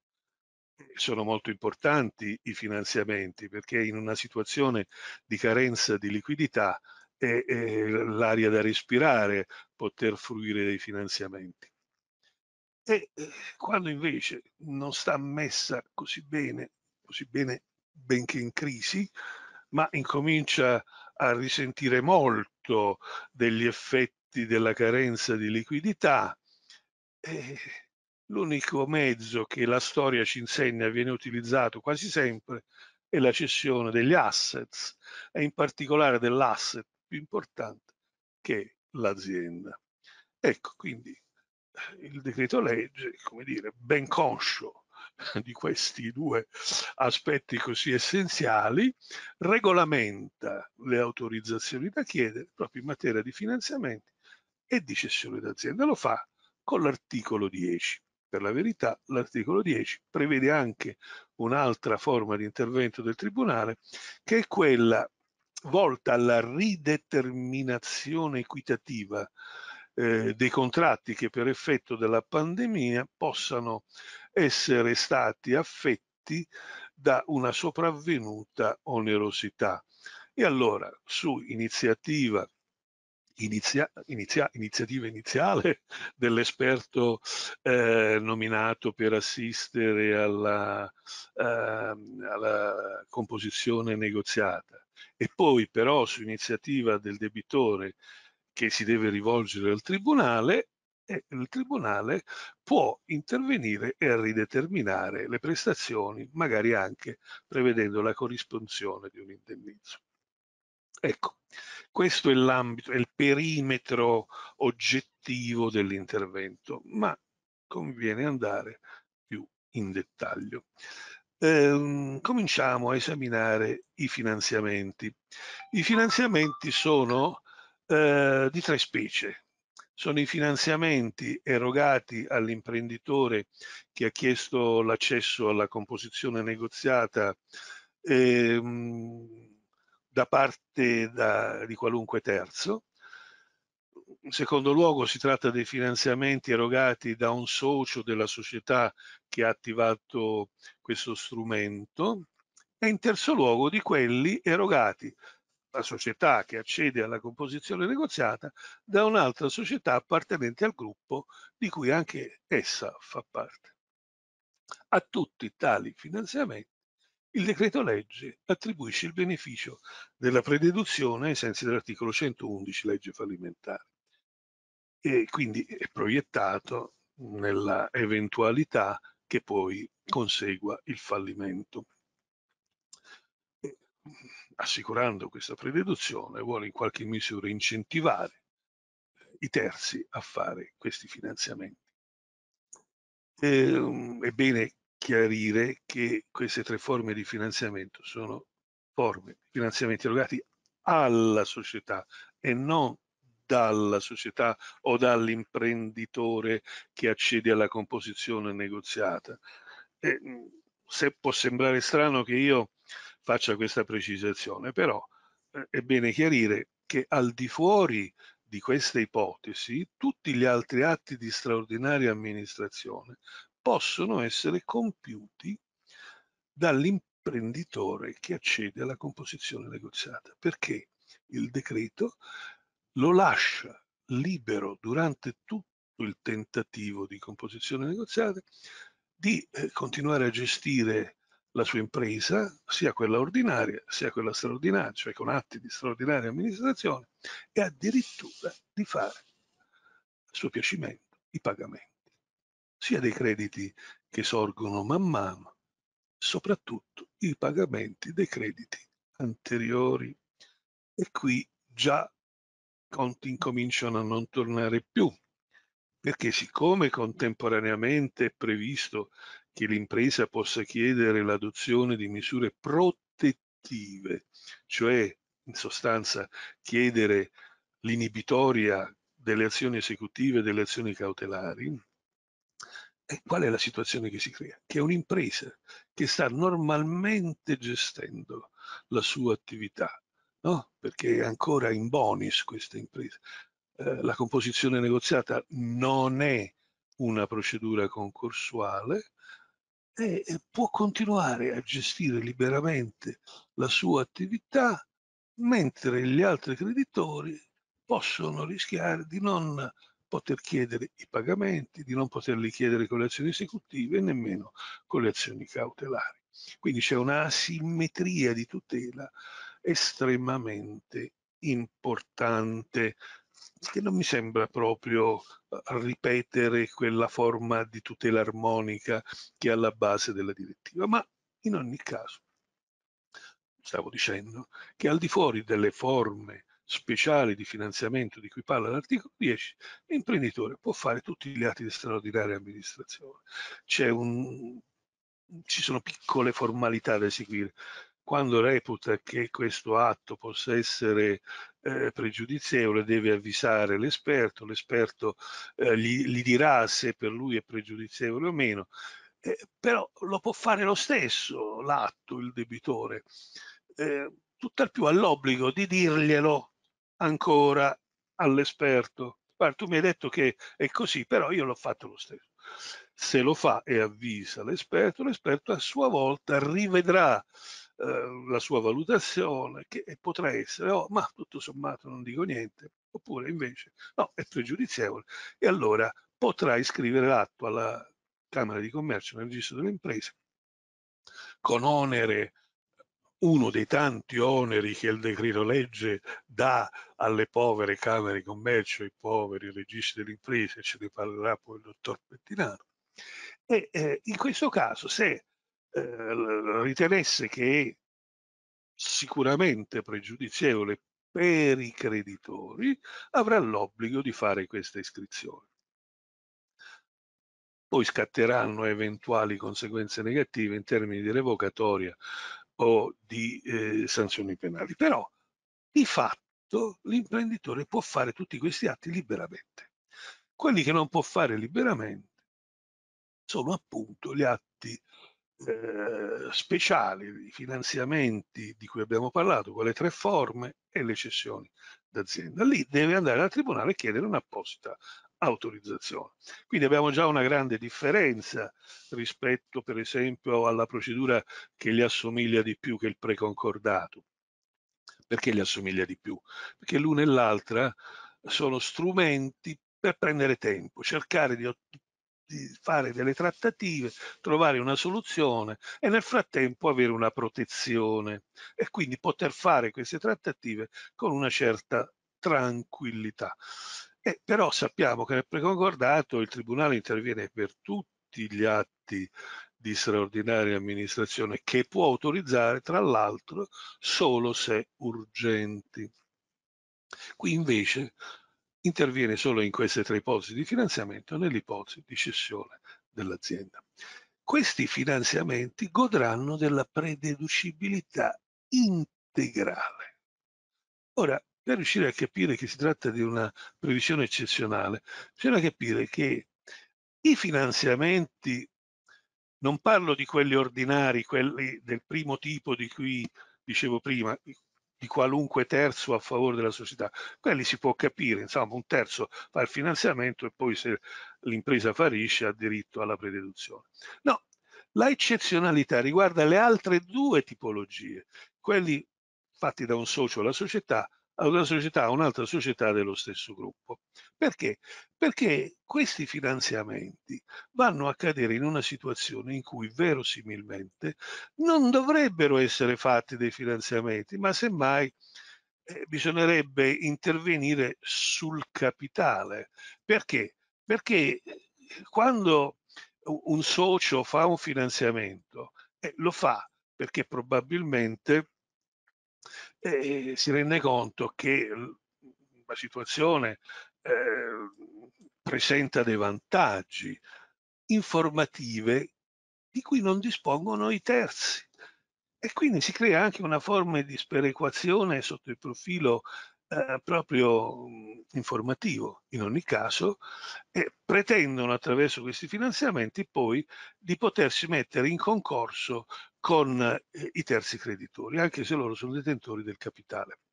Mi vuole dire qualcosa, dottore? Eh, Presidente, volevo dirle, e più che altro ai partecipanti, che dato l'interesse di tutti gli interventi andremo un pochettino oltre l'orario prefissato delle venti per consentire ovviamente al dottor Pettinato di eh, poter effettuare il suo intervento con i tempi giusti e non costringerlo a una sintesi assoluta. Se Prego, vuole mi fermo. No, no, no, no, prego, ma ci mancherebbe, ci mancherebbe altro. Avvisavo la nostra platea che ovviamente non ci fermeremo alle venti come previsto, ma andremo avanti un pochettino di più. Prego. Io prenderò solo altri dieci minuti. Ehm, quali sono le norme che nel, nella vita ordinaria dell'impresa eh, tutelano i creditori in materia di finanziamenti erogati dai soci? Gli articoli duemilaquattrocentosessantasette e duemilaquattrocentonovantasette quinquies del Codice Civile, i quali prevedono la possibilità di rimborsare i soci che abbiano concesso il finanziamento a favore della società in un momento di eccessivo squilibrio dell'indebitamento rispetto al patrimonio netto o di una situazione finanziaria della società in cui sarebbe stato ragionevole un conferimento soltanto dopo l'integrale soddisfazione degli altri creditori sociali. È quella che si chiama postergazione. E si vuole evitare una sottocapitalizzazione eh, che si verifica quando una società, anziché finanziarsi con i mezzi propri, si finanzia attraverso l'erogazione di strumenti di debito. Chiaro allora che quando una norma prevede la possibilità di sterilizzare la postergazione, sta attribuendo ai soci e alla società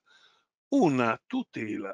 esorbitante, esagerata, eccezionale, e che bisognerebbe contenere anche nei tempi. Invece, come dicevo prima, e questo è uno degli esempi che si possono fare, il decreto legge non mette nessuna scadenza, rende strutturale per questo tipo di strumento compositivo la possibilità di attribuire la prededuzione a queste forme di finanziamento. Prededuzione che per definizione sterilizza anche la postergazione, perché è chiaro che un credito, se è prededucibile, va addirittura pagato per primo e non dopo tutti gli altri, come pretenderebbe la postergazione. Per capire l'eccezionalità della previsione, eh, basta ricordare che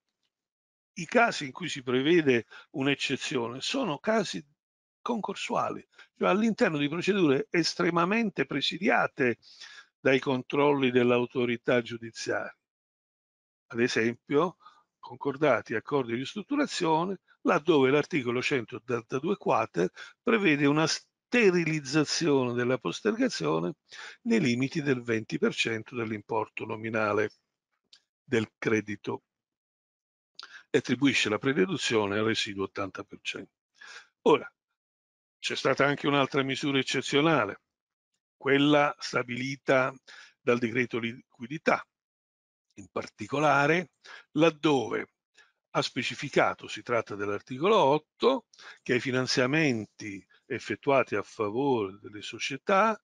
dalla data di entrata in vigore del decreto fino al trentuno dicembre duemilaventi non si applicano le norme che ho prima citato, quindi un periodo ben preciso, ben delimitato.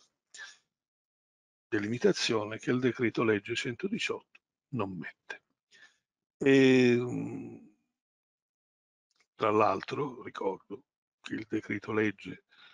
eh, liquidità ha attribuito solo beneficio della sterilizzazione della postergazione, ma non la prededuzione. Quindi che cosa vuol dire questo? Che nella migliore delle ipotesi, in caso di successivo fallimento, chi ha beneficiato di questa norma concorrerebbe paritariamente con gli altri creditori chirografari, perché il finanziamento non è tutelato da un privilegio, ma non mettendosi al primo posto attraverso la prededuzione. Mi pare esorbitante anche la norma che prevede la possibilità di trasferire l'azienda con deroga all'articolo duemilacinquecentosessanta, secondo comma, laddove è previsto che in caso di cessione d'azienda chi acquista l'azienda è responsabile in solido con il venditore dei debiti dell'azienda ceduta risultanti dalla contabilità, dalle scritture contabili obbligatorie. Questa regola, secondo la giurisprudenza, si applica in modo inderogabile, è una norma imperativa. Perché? Perché non è posta a tutela delle parti del contratto di cessione, ma a tutela dei terzi. Ora, per quanto ne so io, per quanto ho detto prima, anche un'impresa che accede alla composizione negoziata opera il regime ancora di diritto comune, perché non è in procedura concorsuale. E quindi la possibilità di derogare all'articolo duemilacinquecentosessanta è eccezionale. Anche questa è una deroga prevista solo in materia concorsuale dall'articolo, come sapete, centoquattro bis della legge fallimentare. La procedura, quella fallimentare, massimamente presidiata dal controllo giudiziario. Quindi, nella vita ordinaria, i comuni mortali, quando comprano l'azienda, saranno responsabili solidalmente col venditore. E invece, se c'è la composizione negoziata, potranno essere esentati da questa responsabilità. È chiaro che lo si fa per incentivare i terzi ad, ad acquistare queste aziende da parte delle aziende in crisi, ma eh, che si tratti di una norma eccezionale e senza limiti temporali di applicazione mi sembra altrettanto evidente. Quindi mi pare che l'intervento del tribunale sia previsto sia in casi troppo ristretti, perché non si estende a tutti gli atti di straordinaria amministrazione e nemmeno ai pagamenti, come invece sarebbe stato opportuno. E poi perché è difficile che questo intervento, eh, almeno stando, come dire, un'interpretazione un po' burocratica e, e timida dell'articolo dieci, possa intervenire seriamente per eliminare le storture e le esagerazioni eh, previste da questa norma. Ma c'è anche il rischio della eterogenesi dei fini, perché poi non mi stupirei se i tribunali in concreto, per dare un senso al proprio intervento, un senso di serietà e di tutela, di salvaguardia dei terzi, eh, interpretassero questa norma molto rigorosamente sotto il profilo del controllo che devono esercitare prima di dare l'autorizzazione. E ricordo che per avere l'autorizzazione bisogna instaurare un vero e proprio procedimento giudiziario incidentale. Il debitore deve presentare un'istanza al tribunale, il tribunale sente l'esperto, sente le parti interessate, che possono essere tante, e, e dopo decide, magari dopo aver sentito un esperto nominato ai sensi dell'articolo sessantotto del codice di procedura civile, cioè un consulente tecnico. È chiaro che il tribunale, se incomincia a nominare abbastanza spesso il consulente tecnico, se sente l'esperto e gli fa il terzo grado per sapere se ci sono effettivamente quelle che sono le condizioni previste dall'articolo dieci per concedere queste autorizzazioni, e cioè la funzionalità degli atti rispetto alla continuità aziendale e alla migliore soddisfazione dei creditori, a seconda di come interpreterà più o meno rigorosamente questi requisiti e potrà accordare o meno l'autorizzazione. Ma attenzione, quando viene negata un'autorizzazione di questo tipo, il tentativo è già finito, la composizione non si realizza, bisognerà, come dire, accedere alle altre procedure, ma quel famoso accordo eh, con le misure premiali di carattere fiscale che è previsto dal decreto legge centodiciotto difficilmente sarà raggiungibile, e, e quindi nella migliore delle ipotesi dovrebbe poter accedere a un concordato semplificato, ma anche lì il rischio dell'eterogenesi dei fini c'è, perché non so se ho capito bene quello che ha detto l'avvocato Morri, ma mh, probabilmente ho capito male io. Nel concordato semplificato è sempre prevista la necessità dell'omologa, eh, non è previsto il voto dei creditori e quindi solo la possibilità di opporsi, ma l'omologa ci vuole sempre, quindi il tribunale eserciterà sempre un controllo. Anche lì poi, tra l'altro, incidentalmente osservo che non c'è attuazione della direttiva, perché la direttiva prevede che nei quadri di ristrutturazione preventiva i creditori hanno diritto di votare. Non prevedere un sistema di voto, quantomeno laddove il concordato si trasformi, nonostante sia un concordato concordatino per cessione dei beni, in un concordato in continuità indiretta e quindi sicuramente in un quadro di ristrutturazione, non prevedere la votazione, dicevo, si traduce in una palese violazione del trattato. Questo per dire, ma potrei continuare a fare tanti esempi. Ritornando al discorso nostro delle autorizzazioni, quindi il rischio che ci sia un'eterogenesi dei fini è alto, perché il tribunale molto probabilmente eserciterà un controllo particolarmente rigoroso. Eh, volevo fare, come dire, riprendere quel discorso che avevano iniziato prima. Eh, la società che accede alla composizione negoziata può fare essa finanziamenti ad altri. Si tratterebbe di un atto di straordinaria amministrazione soggetto a quelle regole di cui ho parlato prima. Naturalmente è molto improbabile che l'esperto possa considerare un finanziamento fatto da una società in crisi a un terzo come un atto non pregiudizievole, quindi probabilmente scriverebbe il suo dissenso con quello che ne segue. Ma il decreto legge non smette di sorprenderci, perché l'articolo tredici comma nove, vado a prendere la norma per potervela leggere, per evitare di sbagliare, che cosa ci dice? I finanziamenti eseguiti in favore di società controllate oppure sottoposte a comune controllo,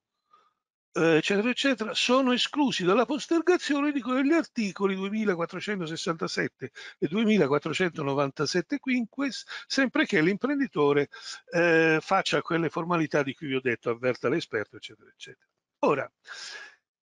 ancora una volta, che sta facendo? La... Ci stupisce perché sterilizza il principio di postergazione per finanziamenti infragruppo, questa volta erogati dalla società che accede alla composizione ne negoziata. E, eh, certamente lo fa perché pensa che in una situazione di gruppo ci possono essere dei vantaggi compensativi o comunque la necessità di finanziare una società del gruppo. Ma anche questa, vi rendete conto, è una, una, una norma di carattere eccezionale, non sottoposta a alcuna scadenza e con la possibilità che eh, ci sia una sperequazione rispetto alle situazioni di diritto comune. Ora non voglio più togliere spazio al dottor Pettinato, vi ringrazio per l'attenzione e semmai, se c'è poi bisogno, sono disponibile per rispondere ad eventuali quesiti. Grazie. Grazie infinite, Presidente. E sempre, sono sempre talmente interessanti gli interventi dei nostri relatori che eh, faccio veramente fatica a contenere nei tempi, perché eh, hanno un particolare eh, contenuto eh, prof profondo, vero, concreto. Allora, adesso, prima di passare eh, immediatamente all'intervento del dottor Pettinato, che servirà proprio per andare molto nel concreto, perché ricordo che il segretario generale di Union Camere è colui che dovrà dire alla sua struttura come applicare questo D L centodiciotto. Eh, io butto sul tavolo un quesito, eh, visto che torniamo sul discorso direttiva, non solo su centodiciotto. Mi piacerebbe, visto che il dottor Pettinato, il presidente Lamanna, eh, l'avvocato Bianchini sono decisamente eh, in contatto con le strutture governative e i vari eh, interlocutori, che cosa ci dobbiamo aspettare come recepimento eh, della, mh, nel codice della crisi di questa direttiva, non nelle, nelle norme specifiche, ma intendo dire, ci possiamo aspettare una reale apertura verso una, un cambio di rotta, così come indicava l'avvocato Morri prima, per cui più impostata su quella eh, impostazione, perdonatemi la, la, la ripetizione, eh, privatistica o rimarrà eh, impostato su quella pubblicistica? Lo butto lì, però adesso eh,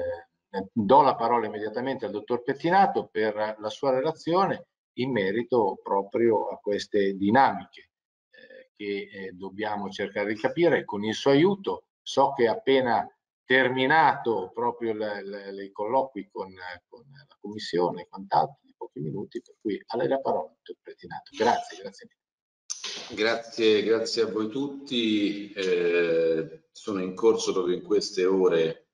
eh, i colloqui con eh, i ministeri competenti, con la giustizia, anche per definire le rimature del decreto dirigenziale che di fatto regolamenterà un po' tutta la normativa secondaria del, eh, della norma del centodiciotto, che ricordo deve essere convertito in legge. Quindi è una norma anch'essa sottoposta a modifiche. Io devo dire che sono stato uh, anche con un, un orecchio attento uh, ovviamente ai relatori che mi hanno preceduto, interessantissimi tutti gli interventi, eh, e l'altro orecchio, come dire, discutere proprio con il Ministero anche, quindi mi dispiace se ho perso qualche battuta, ma non me ne vogliate. Eh, il mio intervento ovviamente sarà molto più pragmatico e molto meno esaustivo degli aspetti eh, di carattere normativo, di quanto già hanno fatto i relatori precedenti, che, eh, a cui faccio i complimenti per l'esaustività anche dei temi. Io sarò, dico, un pochino più eh, sul terreno, nel senso che vorrò raccontare pra praticamente in maniera molto operativa come funzionerà la procedura di composizione nei fatti, cioè come di fatto il soggetto richiedente, eh, l'imprenditore, Eh, adirà la procedura di composizione negoziata, con quali strumenti, quali sono le modalità eh, che potrà utilizzare. Tutto l'impianto, avete visto, viaggia su una piattaforma telematica, piattaforma che ha diverse funzioni, perché il decreto dirigenziale le regolamenta, ma regolamenta anche il funzionamento degli aspetti legati a tutte le procedure propedeutiche, anche alla Eh, ricorso alla procedura, eh, perché si parla per esempio di un eh, strumento di valutazione, eh, di un test pratico per poter verificare in qualche modo la eh, ragionevole perseguibilità del risanamento eh, dell'azienda. Anch'esso viaggerà sulla piattaforma. Eh, si parlerà ovviamente anche di aspetti legati alla Eh, elencazione, una lista di controllo eh, molto particolareggiata per redigere il piano di risanamento e, e per l'analisi della sua coerenza con, con, con l'attività aziendale. Si parlerà ovviamente nel regolamento, eh, pardon, nel, nel decreto, dei percorsi formativi, anch'essi poi collegati in qualche maniera all'iscrizione, all'elenco degli esperti, perché occorrerà evidentemente essere poi abilitati attraverso questa formazione all'iscrizione all'elenco, collegato con la piattaforma da cui dovranno attingere poi appunto gli esperti. Si parlerà nella piattaforma di questo procedimento di registrazione dell'imprenditore e la piattaforma conterrà tutti i documenti, i materiali, eh, le liste di controllo, tutta la, la, la necessaria documentazione di cui l'esperto, ma anche l'imprenditore, ma anche i creditori, ma anche la Camera di Commercio, ma anche il Tribunale e così via, potranno dotarsi per poter, ciascuno per la propria competenza, eh, diciamo così, eh, col, colloquiare con, con, eh, con la procedura effettiva, e compresi anche gli allegati che saranno poi parte integrante del procedimento di domanda o di archiviazione, piuttosto che dei, dei consigli che vengono dati in qualche maniera dalla documentazione. La piattaforma avrà due eh, fasi, due facce possiamo dire, una completamente pubblica che prevede sostanzialmente una serie di informative del decreto. Ecco, l'aspetto peraltro dell'informazione, faccio una piccola premessa, ahimè è fondamentale, io credo che serva, iniziative come queste sono molto meritorie, ma serve a promuovere moltissimo lo strumento, perché non sappiamo quanti flussi di domande arriveranno dal quindici di novembre alle Camere di Commercio, ma è ovvio che il successo di questa iniziativa eh, si eleggerà anche in base a quella che è la quantità di domande che perverranno e di conseguenza anche della capacità della macchina di funzionare come strumento che evita il ricorso a procedure concorsuali di carattere eh, appunto, ufficiale. Ehm, la piattaforma quindi darà un'informativa pubblica su tutto quello che è il procedimento, la norma, le norme secondarie, permetterà di effettuare, a prescindere che si richieda o no eh, la composizione negoziata, questo test di autovalutazione che, guidato ovviamente, eh, potrà permettere all'imprenditore di valutare lo stato di difficoltà in cui versa e che potrà essere poi utilizzato, qualora si adisca alla procedura, come strumento di aiuto per l'esperto per poter poi verificare la bontà delle informazioni che l'imprenditore ha inserito e quindi il livello di suggerimenti da adottare. La piattaforma peraltro conterrà, vi dicevo, una sorta di checklist molto particolareggiata per quanto riguarda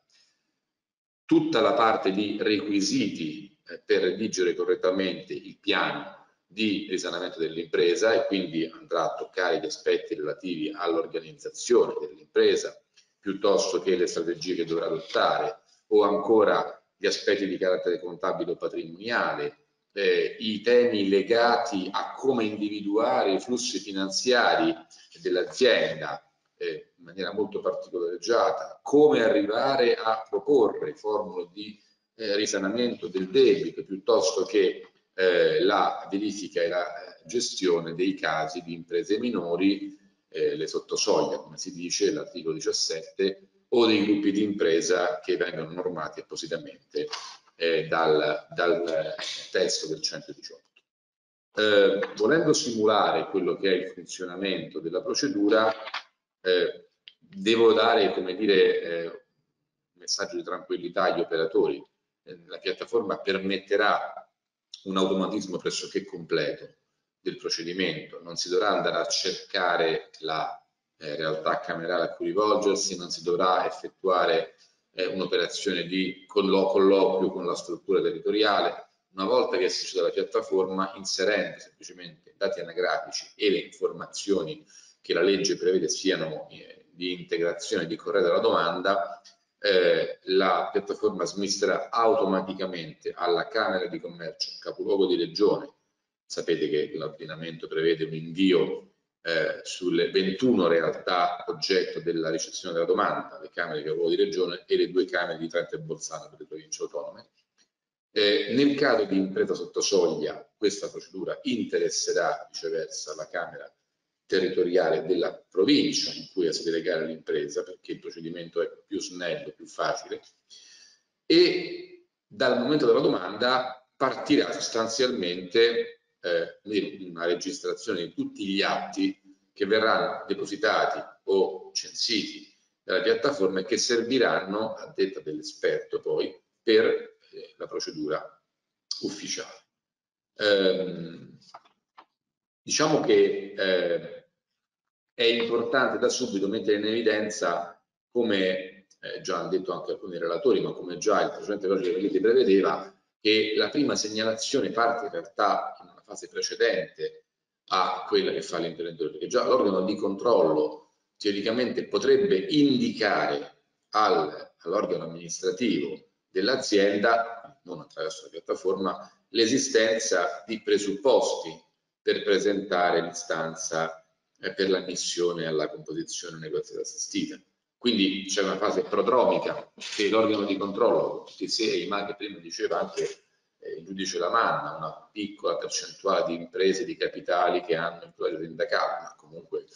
le norme che imporrebbero oggi gli adeguati assetti organizzativi eh, dovrebbero permettere in qualche maniera una segnalazione eh, corretta all'imprenditore, all'organo amministrativo per effettuare la eh, procedura negoziata. Questa procedura eh, che prima nel codice della crisi precedente aveva due flussi, una interna con i sindaci e il consiglio di amministrazione, il consiglio di revisione, e l'altra esterna, l'agenzia delle entrate, l'I N P S, l'agenzia della riscossione, oggi ha un unico flusso appunto voluttualmente volontario eh, e riguarda, ripeto, sia imprese commerciali che agricole di dimensioni eh, più vari, quindi anche la piccolissima impresa può essere oggetto di questo procedimento. Quando arriva la domanda, essa viene direttamente smistata dalla Camera di competenza e, e conseguentemente automaticamente inviata alla commissione regionale eh, che è preposta alla nomina dell'esperto. La commissione regionale, come sapete, è composta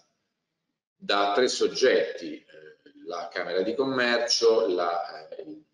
delegato del Tribunale delle Imprese e una figura individuata dal prefetto del territorio competente. Questo per dire, eh, individuare eh, di comune accordo eh, i soggetti che hanno la capacità, diciamo così, di poter, eh, per le conoscenze che hanno, risolvere o tentare di risolvere la, la procedura, la, la, diciamo così, il caso aziendale.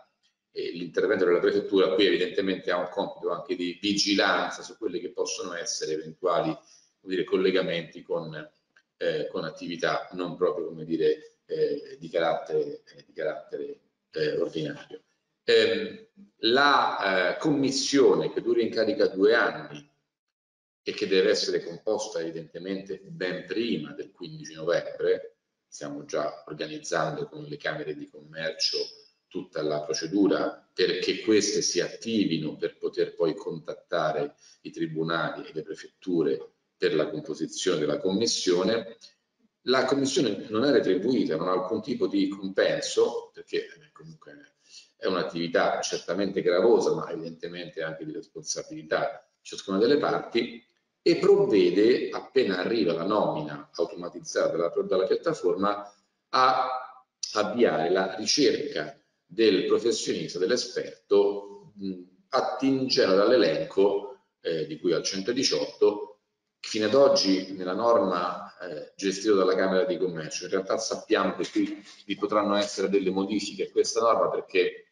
eh, come dire, dovrebbe essere più facile una gestione dell'elenco al di fuori della Camera, perché chiedere anche alla Camera di effettuare la verifica dei requisiti, la loro legittimità, l'aggiornamento dei dati è oggettivamente molto gravoso come, come onere. Vediamo se eh, può essere gestita in un'altra maniera. Comunque la Commissione attinge da questi elenchi regionali, potendo anche spingersi oltre i confini regionali, per cui la Camera, la, la Commissione eh, che si insedia a Bologna può anche scegliere dall'elenco regionale del Veneto, perché evidentemente ritiene che vi siano competenze specifiche nell'elenco di quella regione. Dovrà chiaramente prediligere quella che è non solo la competenza del professionista in base anche ai requisiti, ma soprattutto anche eh, gli elementi di vicinanza che permettono anche di abbattere i costi e gli elementi di competenza settoriale. L'es- l'esperto potrà essere, come avete visto anche nella norma, eh, una figura che, eh, individuato tra i dottori commercialisti con almeno cinque anni di iscrizione all'albo, senza requisiti particolari, mentre tali requisiti devono averli gli avvocati e come consulenti del lavoro o i professionisti di diritto dell'azienda che abbiano avuto esperienze nella gestione aziendale in tema di ristrutturazione positivamente conclusa.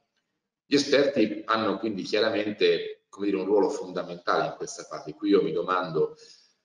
come dire, se è corretta la scelta del legislatore di non prevedere alcun tipo di requisito effettivo per alcune figure professionali, mentre per altre evidentemente questo requisito è ben individuato e per alcuni è anche molto, molto chiaro e molto netto. Parliamo evidentemente di esperienze che sono fondamentali per chiudere una negoziazione, perché tale è questa procedura, e per poter eh, correttamente mediare fra le parti. Quindi non solo una professionalità che ha bisogno di competenze specifiche, ma di competenze specifiche in quel comparto merceologico, perché una figura esperta di eh, procedimenti di concorsuale eh, che non è, come dire, pertinente in maniera assoluta a questa composizione. La composizione mira al risanamento aziendale, non sempre la procedura è mirata a questo. Se non ha competenze anche in tema di ristrutturazione effettiva in certi comparti merceologici, perché l'agroalimentare è diverso dall'automotive, eh, il tessile, non è la meccanica, e soprattutto in quei territori, perché dialogare con le imprese di quel territorio, dialogare con le istituzioni o con i soggetti creditori, le banche, i clienti, i fornitori di quel territorio, non è evidentemente una, una, una, una condizione così semplice da individuare, quindi richiede un'esperienza molto specifica, ma comunque. Individuato l'esperto, questi può eh, in qualche maniera eh, rispondere entro eh, due giorni eh, dalla registrazione della nomina, eh, accettando o meno l'incarico, verificando evidentemente le compatibilità con la nomina e verificando che non vi siano stati in passato, nel momento attuale, alcun tipo di, come dire, interessenza nei rapporti con l'azienda. Qui eh, si modificherà probabilmente un pezzetto di normativa eh, che prevedeva per la Camera di Commercio, nella fattispecie per il Segretario Generale, eh, un eh, invio alla Commissione lo stesso giorno in cui riceve la domanda da parte della piattaforma. Voi capite che se arriva una domanda alle ore diciannove è impossibile che si gestisca entro le ventiquattro questo procedimento di comunicazione, per cui stiamo chiedendo al, alla, al legislatore di modificarla nei due giorni lavorativi successivi. Dopodiché la Commissione ha cinque giorni per nominare l'esperto e l'esperto ha due giorni per poter rispondere alla nomina, accettando con la modulistica di cui al decreto dirigenziale eh, in corso di redazione entro il mi pare venticinque di, di settembre. Um, eh, voi capite che eh, qui eh, si aprono, come dire, una volta che vi è l'accettazione, una gamma di possibili azioni che vengono fatte dall'esperto in accordo con il debitore, eh, che sono evidentemente molto molto ampie. Vi può essere l'immediata archiviazione della procedura, perché non vi sono assolutamente le possibilità di procedere a una fase successiva. Vi può essere la mancata comparizione anche del debitore, questa è contemplata. Vi può essere la fase in cui si avviano le procedure e ci si accorge da subito che magari il test di solvibilità che l'imprenditore ha compilato non è stato correttamente effettuato e quindi sono, come dire, non corrette, non valide le proprie eh, previsioni eh, sulla uh, stato di solvibilità dell'azienda. Vi possono essere però l'avvio già di procedure, come dire, eh, perché effettivamente esistono concrete possibilità di risanamento, vi può essere già l'avvio di incontro fra le parti interessate E, e quindi, come dire, la procedura eh, diventa in qualche maniera attiva. Ricordo che l'esperto eh, viene censito quando eh, accetta la carica, perché può al massimo ottenere due eh, nomine contemporaneamente e non più di queste. La norma non prevede una cosa che secondo me era interessante, normale, cioè nel caso in cui eh, l'esperto rinunci più di due o tre volte eventualmente all'incarico, una sorta di, eh, so, come dire, di sospensione o depennazione, non so come definirla, però questo per evitare che ci sia una sorta di scelta eh, assoluta fra eh, incarichi più o meno interessanti. Questo è evidente, eh, per cui andava forse normata in qualche maniera la possibilità eh, di, eh, non di, rinunciare, di non rinunciare più di tot volte all'incarico o eventualmente di essere bloccati nelle procedure di, di selezione. Eh, non tratto la parte relativa alle procedure eh, che dovrà seguire l'esperto, perché in realtà qui il compito della piattaforma, che non si esaurisce, ma lascia all'imprenditore tutta una serie di automatismi, ma in cui il vero cuore della vicenda è il lavoro dell'esperto, evidentemente. Ma eh, questi, l'esperto, ha centottanta giorni di tempo per poter effettuare, come dire, la, eh, come dire, di individuare la soluzione adeguata per superare la crisi. centottanta giorni che possono essere comunque prorogati se vi è l'accordo fra le parti eh, o se in qualche maniera eh, vi è un eh, ricorso dell'imprenditore al tribunale, Eh, perché evidentemente questo è, è, è previsto. Eh, finito l'incarico comunque, l'esperto redige una relazione finale, l'incarico può finire evidentemente anche molto prima dei centonovanta giorni, incarico eh, che è la relazione finale che deve essere eh, registrata dalla piattaforma effettiva e eh, ovviamente ha un eh, effetto di comunicazione all'imprenditore, così come ha un effetto importantissimo anche di comunicazione alla giunta delle imprese per quanto riguarda poi tutti gli aspetti legati alle misure protettive piuttosto che alle misure eh, cautelari, eccetera. Um, una procedura Eh, come sapete eh, può concludersi eh, in, in diverse maniere, eh, nel senso che l'esperto può arrivare a concludere un contratto con uno o più creditori, può arrivare a una convenzione di moratoria, eh, può arrivare a un accordo sottoscritto dall'imprenditore o anche dai creditori, dall'esperto, che abbia l'effetto di un piano attestato di risanamento. Eh, anche senza un'attestazione ex articolo sessantasette terzo comma, può eh, ovviamente portare a una omologazione di un accordo di ristrutturazione del debito per disporre appunto un testato di risanamento, oppure arrivare a proporre anche una domanda di concordato predezione semplificato per la liquidazione del patrimonio eh, ex articolo diciotto, eh, oppure accedere alle altre procedure di regolazione della crisi. Quindi non entro in questo aspetto perché ovviamente non sono le mie competenze, sono altri molto più bravi di me in questi aspetti, però per farvi capire di come sono molte le possibilità di conclusione delle trattative.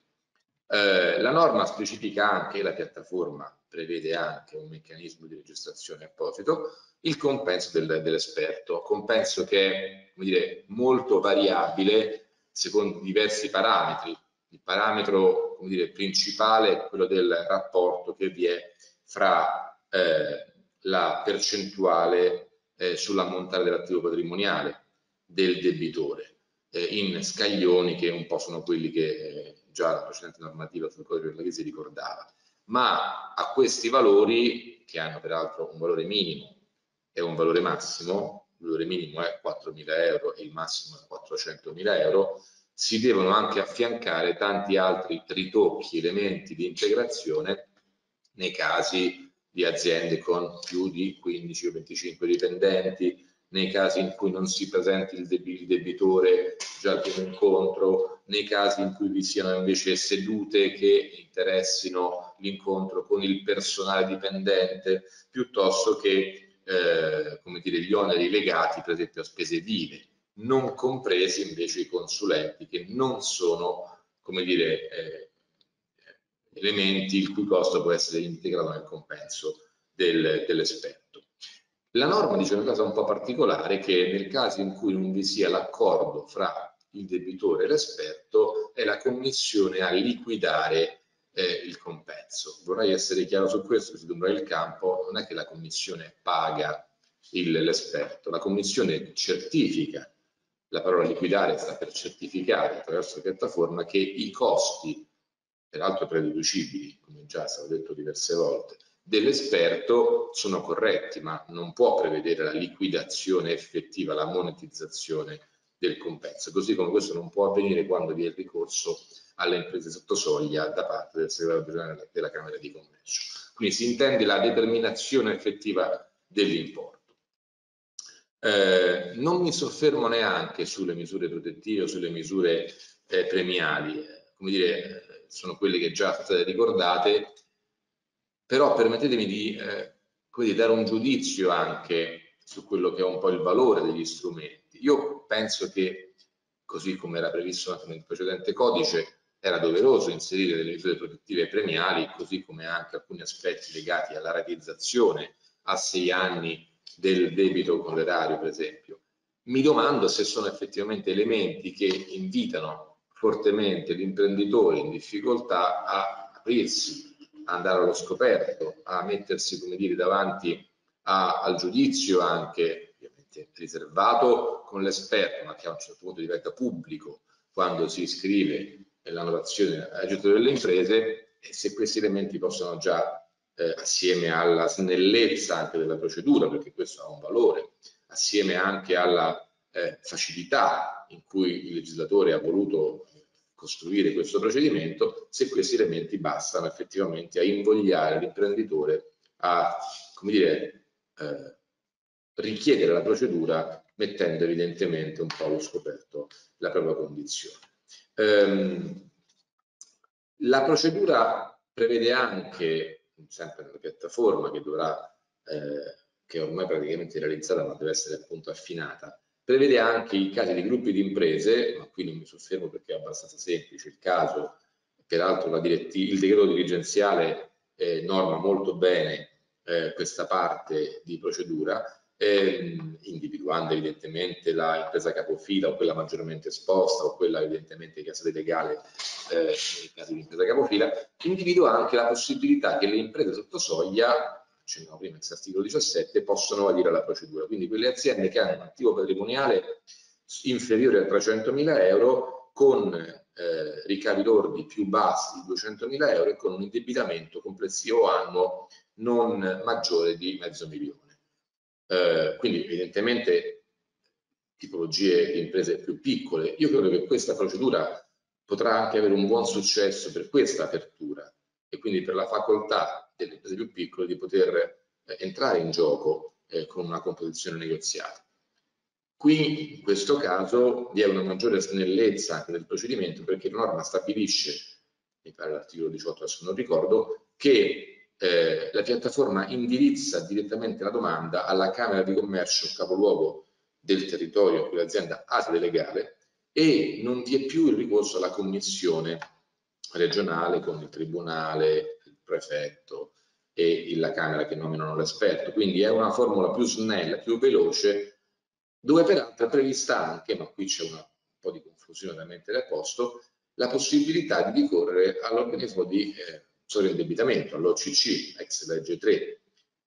non specificando bene però eh, che succede. Si può ricorrere alla Camera di Commercio attraverso la procedura di composizione o al gestore della crisi, che però ha compiti ben diversi, tratta di sovraindebitamento, non di composizione assistita, ha una, un elenco differente da questo perché ha competenze differenti, quindi qui forse andrebbe un po' migliorata quella che è la lettura del testo dell'articolo in questione. Ehm, concludo, perché sono ormai fuori orario anche io, e non per colpa dei relatori precedenti, ma perché ho voluto essere sintetico, dando due o tre giudizi. Io sono convinto che lo strumento è valido, ancorché è un ripiego giustificato dalla pandemia e dal resto e dai grandi numeri che venivano registrati nel caso in cui si fosse ricorrere, si dovuto ricorrere ai meccanismi di allerta che entreranno in vigore a gennaio duemilaventiquattro, se entreranno in vigore. Si parlava di ottanta centomila casi dalle nostre indagini, da quelle fatte dalle Camere di Commercio, da Innova, da CERVED, Banca Italia e così via, dati che coincidevano. Quindi ben venga una soluzione volontaria che salva parte dell'impianto del modello RORDOF, del modello del codice della crisi, eh, rinviando però le procedure obbligatorie ad altra data. Due elementi fondamentali però. Eh, perché funzioni lo strumento, a mio avviso ci deve essere una fortissima qualificazione degli esperti. Eh, non credo che basti allargare la platea degli esperti a duecentomila unità, come oggi è immaginabile, ma credo che nella logica della specializzazione delle competenze professionali l'esperto debba essere una figura molto, molto skillata. Eh, Terzo aspetto, la comunicazione. Non è possibile immaginare un modello che funzioni da subito, perché credo che avranno molta, come dire, cautela le imprese o i professionisti, che sono poi i confessori dell'impresa, a consigliare il modello di composizione se prima non vedranno qualche caso, come dire, vincente. E qui evidentemente vuol dire fare una partenza azzeccata. Una partenza azzeccata si fa se hai delle professionalità adeguate, se hai delle, dei casi anche significativamente validi da, da gestire. Però è fondamentale l'aspetto promozionale, che finora non c'è stato, finora, anche perché siamo in corso di redazione del testo normativo secondario e anche delle modifiche del decreto legge, eh, non si è fatta alcuna promozione, se non quella che fanno appunto studi professionali, ordini professionali o, o camere di commercio, eccetera. Quarto aspetto, Eh, il tema legato a, ai costi può avere qualche elemento di difficoltà, perché comunque sia un'azienda in, in crisi, perdono, in difficoltà economico-finanziaria, eh, non in stato di insolvenza, ma certamente non in ottime acque, eh, qualche elemento di difficoltà lo avrà a vedersi anche eh, sulle spalle caricato l'onere del, dell'esperto. Sarebbe stato molto più utile immaginare un modello di welfare come per la sanità, in cui tutti i cittadini corrispondono nelle norme che prevedono delle tasse minime anche su alcuni aspetti, il costo del servizio sanitario, e poi effettivamente all'uso, quando vi è la necessità di ricorrere all'ospedale, eh, vi fosse una gratuità o totale o parziale dello strumento. Bastava individuare un meccanismo di onere assolutamente marginale per ciascuna impresa di qualche euro e rendere non onerosa la procedura per le imprese che invece erano in difficoltà economico-finanziaria, se vi fossero i presupposti di un risanamento. Quindi, per impedire che l'azienda vada in procedura per perdere tempo, come giustamente qualcuno ha correttamente analizzato, per pigliare qualche tempo in più per provare a eh, sanare la situazione senza magari che ce ne fossero le condizioni. Eh, l'ultima questione è quella che eh, riguarda eh, come dire eh, il sistema creditizio. Io credo che eh, si stia cambiando anche molto l'atteggiamento eh, da parte del sistema creditizio, da parte, diciamo così, di quello che è il soggetto anche più interessato a questa procedura, perché evidentemente i tempi di eh, soddisfazione dei creditori e le percentuali che oggi registriamo in procedure concorsuali sono assolutamente improponibili. Quindi questo tipo di impianto potrà avere un buon successo. Ci vuole una collaborazione fortissima fra le parti. Non credo che la norma sia sufficiente a convincere eh, il soggetto creditore a una accettazione, come dire, del procedimento sì che semplifica. Occorre anche lì un percorso di mediazione, perché tale è lo strumento culturale in questo caso, e anche qui giocherà moltissimo il successo delle prime iniziative. Eh, torniamo ancora una volta alla figura dell'intermediazione, alla figura dell'esperto, del professionista. Tanto più sarà bravo questa figura a negoziare, a mediare, a individuare le soluzioni, tanto più tutto l'impianto avrà successo, tanto più potrà essere uno strumento che, come dire, alleggerirà l'attività dei tribunali e di conseguenza anche il contenzioso delle imprese. Grazie e buon lavoro a tutti.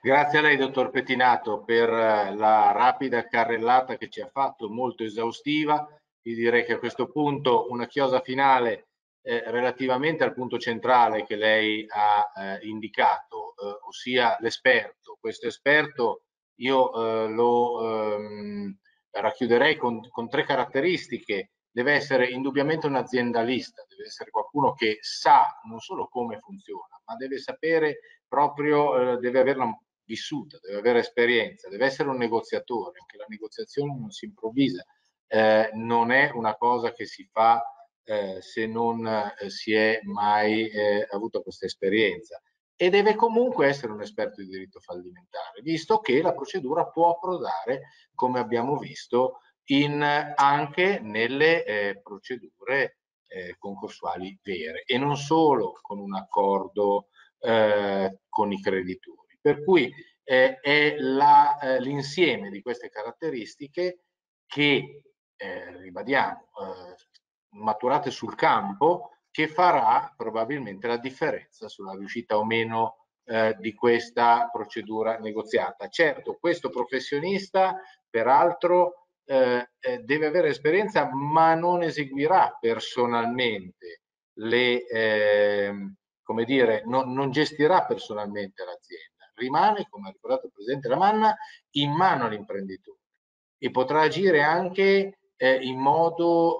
eh, Eh, contrario all'indicazione del, dell'esperto. Ricordiamoci che l'esperto sarà sostanzialmente un tutor, qualcuno che si affianca e guiderà ovviamente questa ipotesi di soluzione. A questo punto siamo arrivati alle otto e trenta in punto. Ringrazio per la pazienza tutti i partecipanti che hanno resistito fino ad ora, sono stati la maggior parte. Ringrazio innanzitutto, in ordine eh, di, di apparizione, ma non solo, anche per galanteria, l'avvocato Margherita Bianchini, eh, il presidente Lamanna per la disponibilità, e ci rivedremo, come lui stesso ha ricordato, il ventisette di ottobre per un'altra puntata, il dottor Pettinato. Grazie ancora anche a lei per la pazienza, ma forse ero fatto un favore che l'ho lasciato del tempo prima per poter gestire eh, tutti i suoi impegni. Mi auguro che possa essere così. Vi ricordo che il tredici ottobre ci sarà la nostra seconda puntata, parleremo di early warning, parleremo di O C R I, parleremo ancora di composizione negoziata, perché ovviamente ricade in tutti questi argomenti. Una domanda, dottor Pettinato, ma il domani, che dovrebbe essere il termine di scadenza dell'emanazione del decreto attuativo, lo vedremo? Ci sarà? Cosa ci dice? Eh, domani non credo, però un paio di giorni al massimo sì. Quello, che, quello che posso dirvi è che è abbastanza completo, esaustivo ed è credo un buon prodotto. Adesso vediamo quello, quando uscirà fuori, se esce fuori la versione che ho io, mi sembra abbastanza interessante. Eh, vi devo dire anche che prevederà cinquantacinque ore di formazione per i professionisti, quindi insomma è molto completo. Se uscirà domani o domani non lo so, dipende dal legislativo e dal ministro, quindi vediamo. Certo, certo. Grazie. Grazie, grazie per l'informazione, grazie ancora a tutti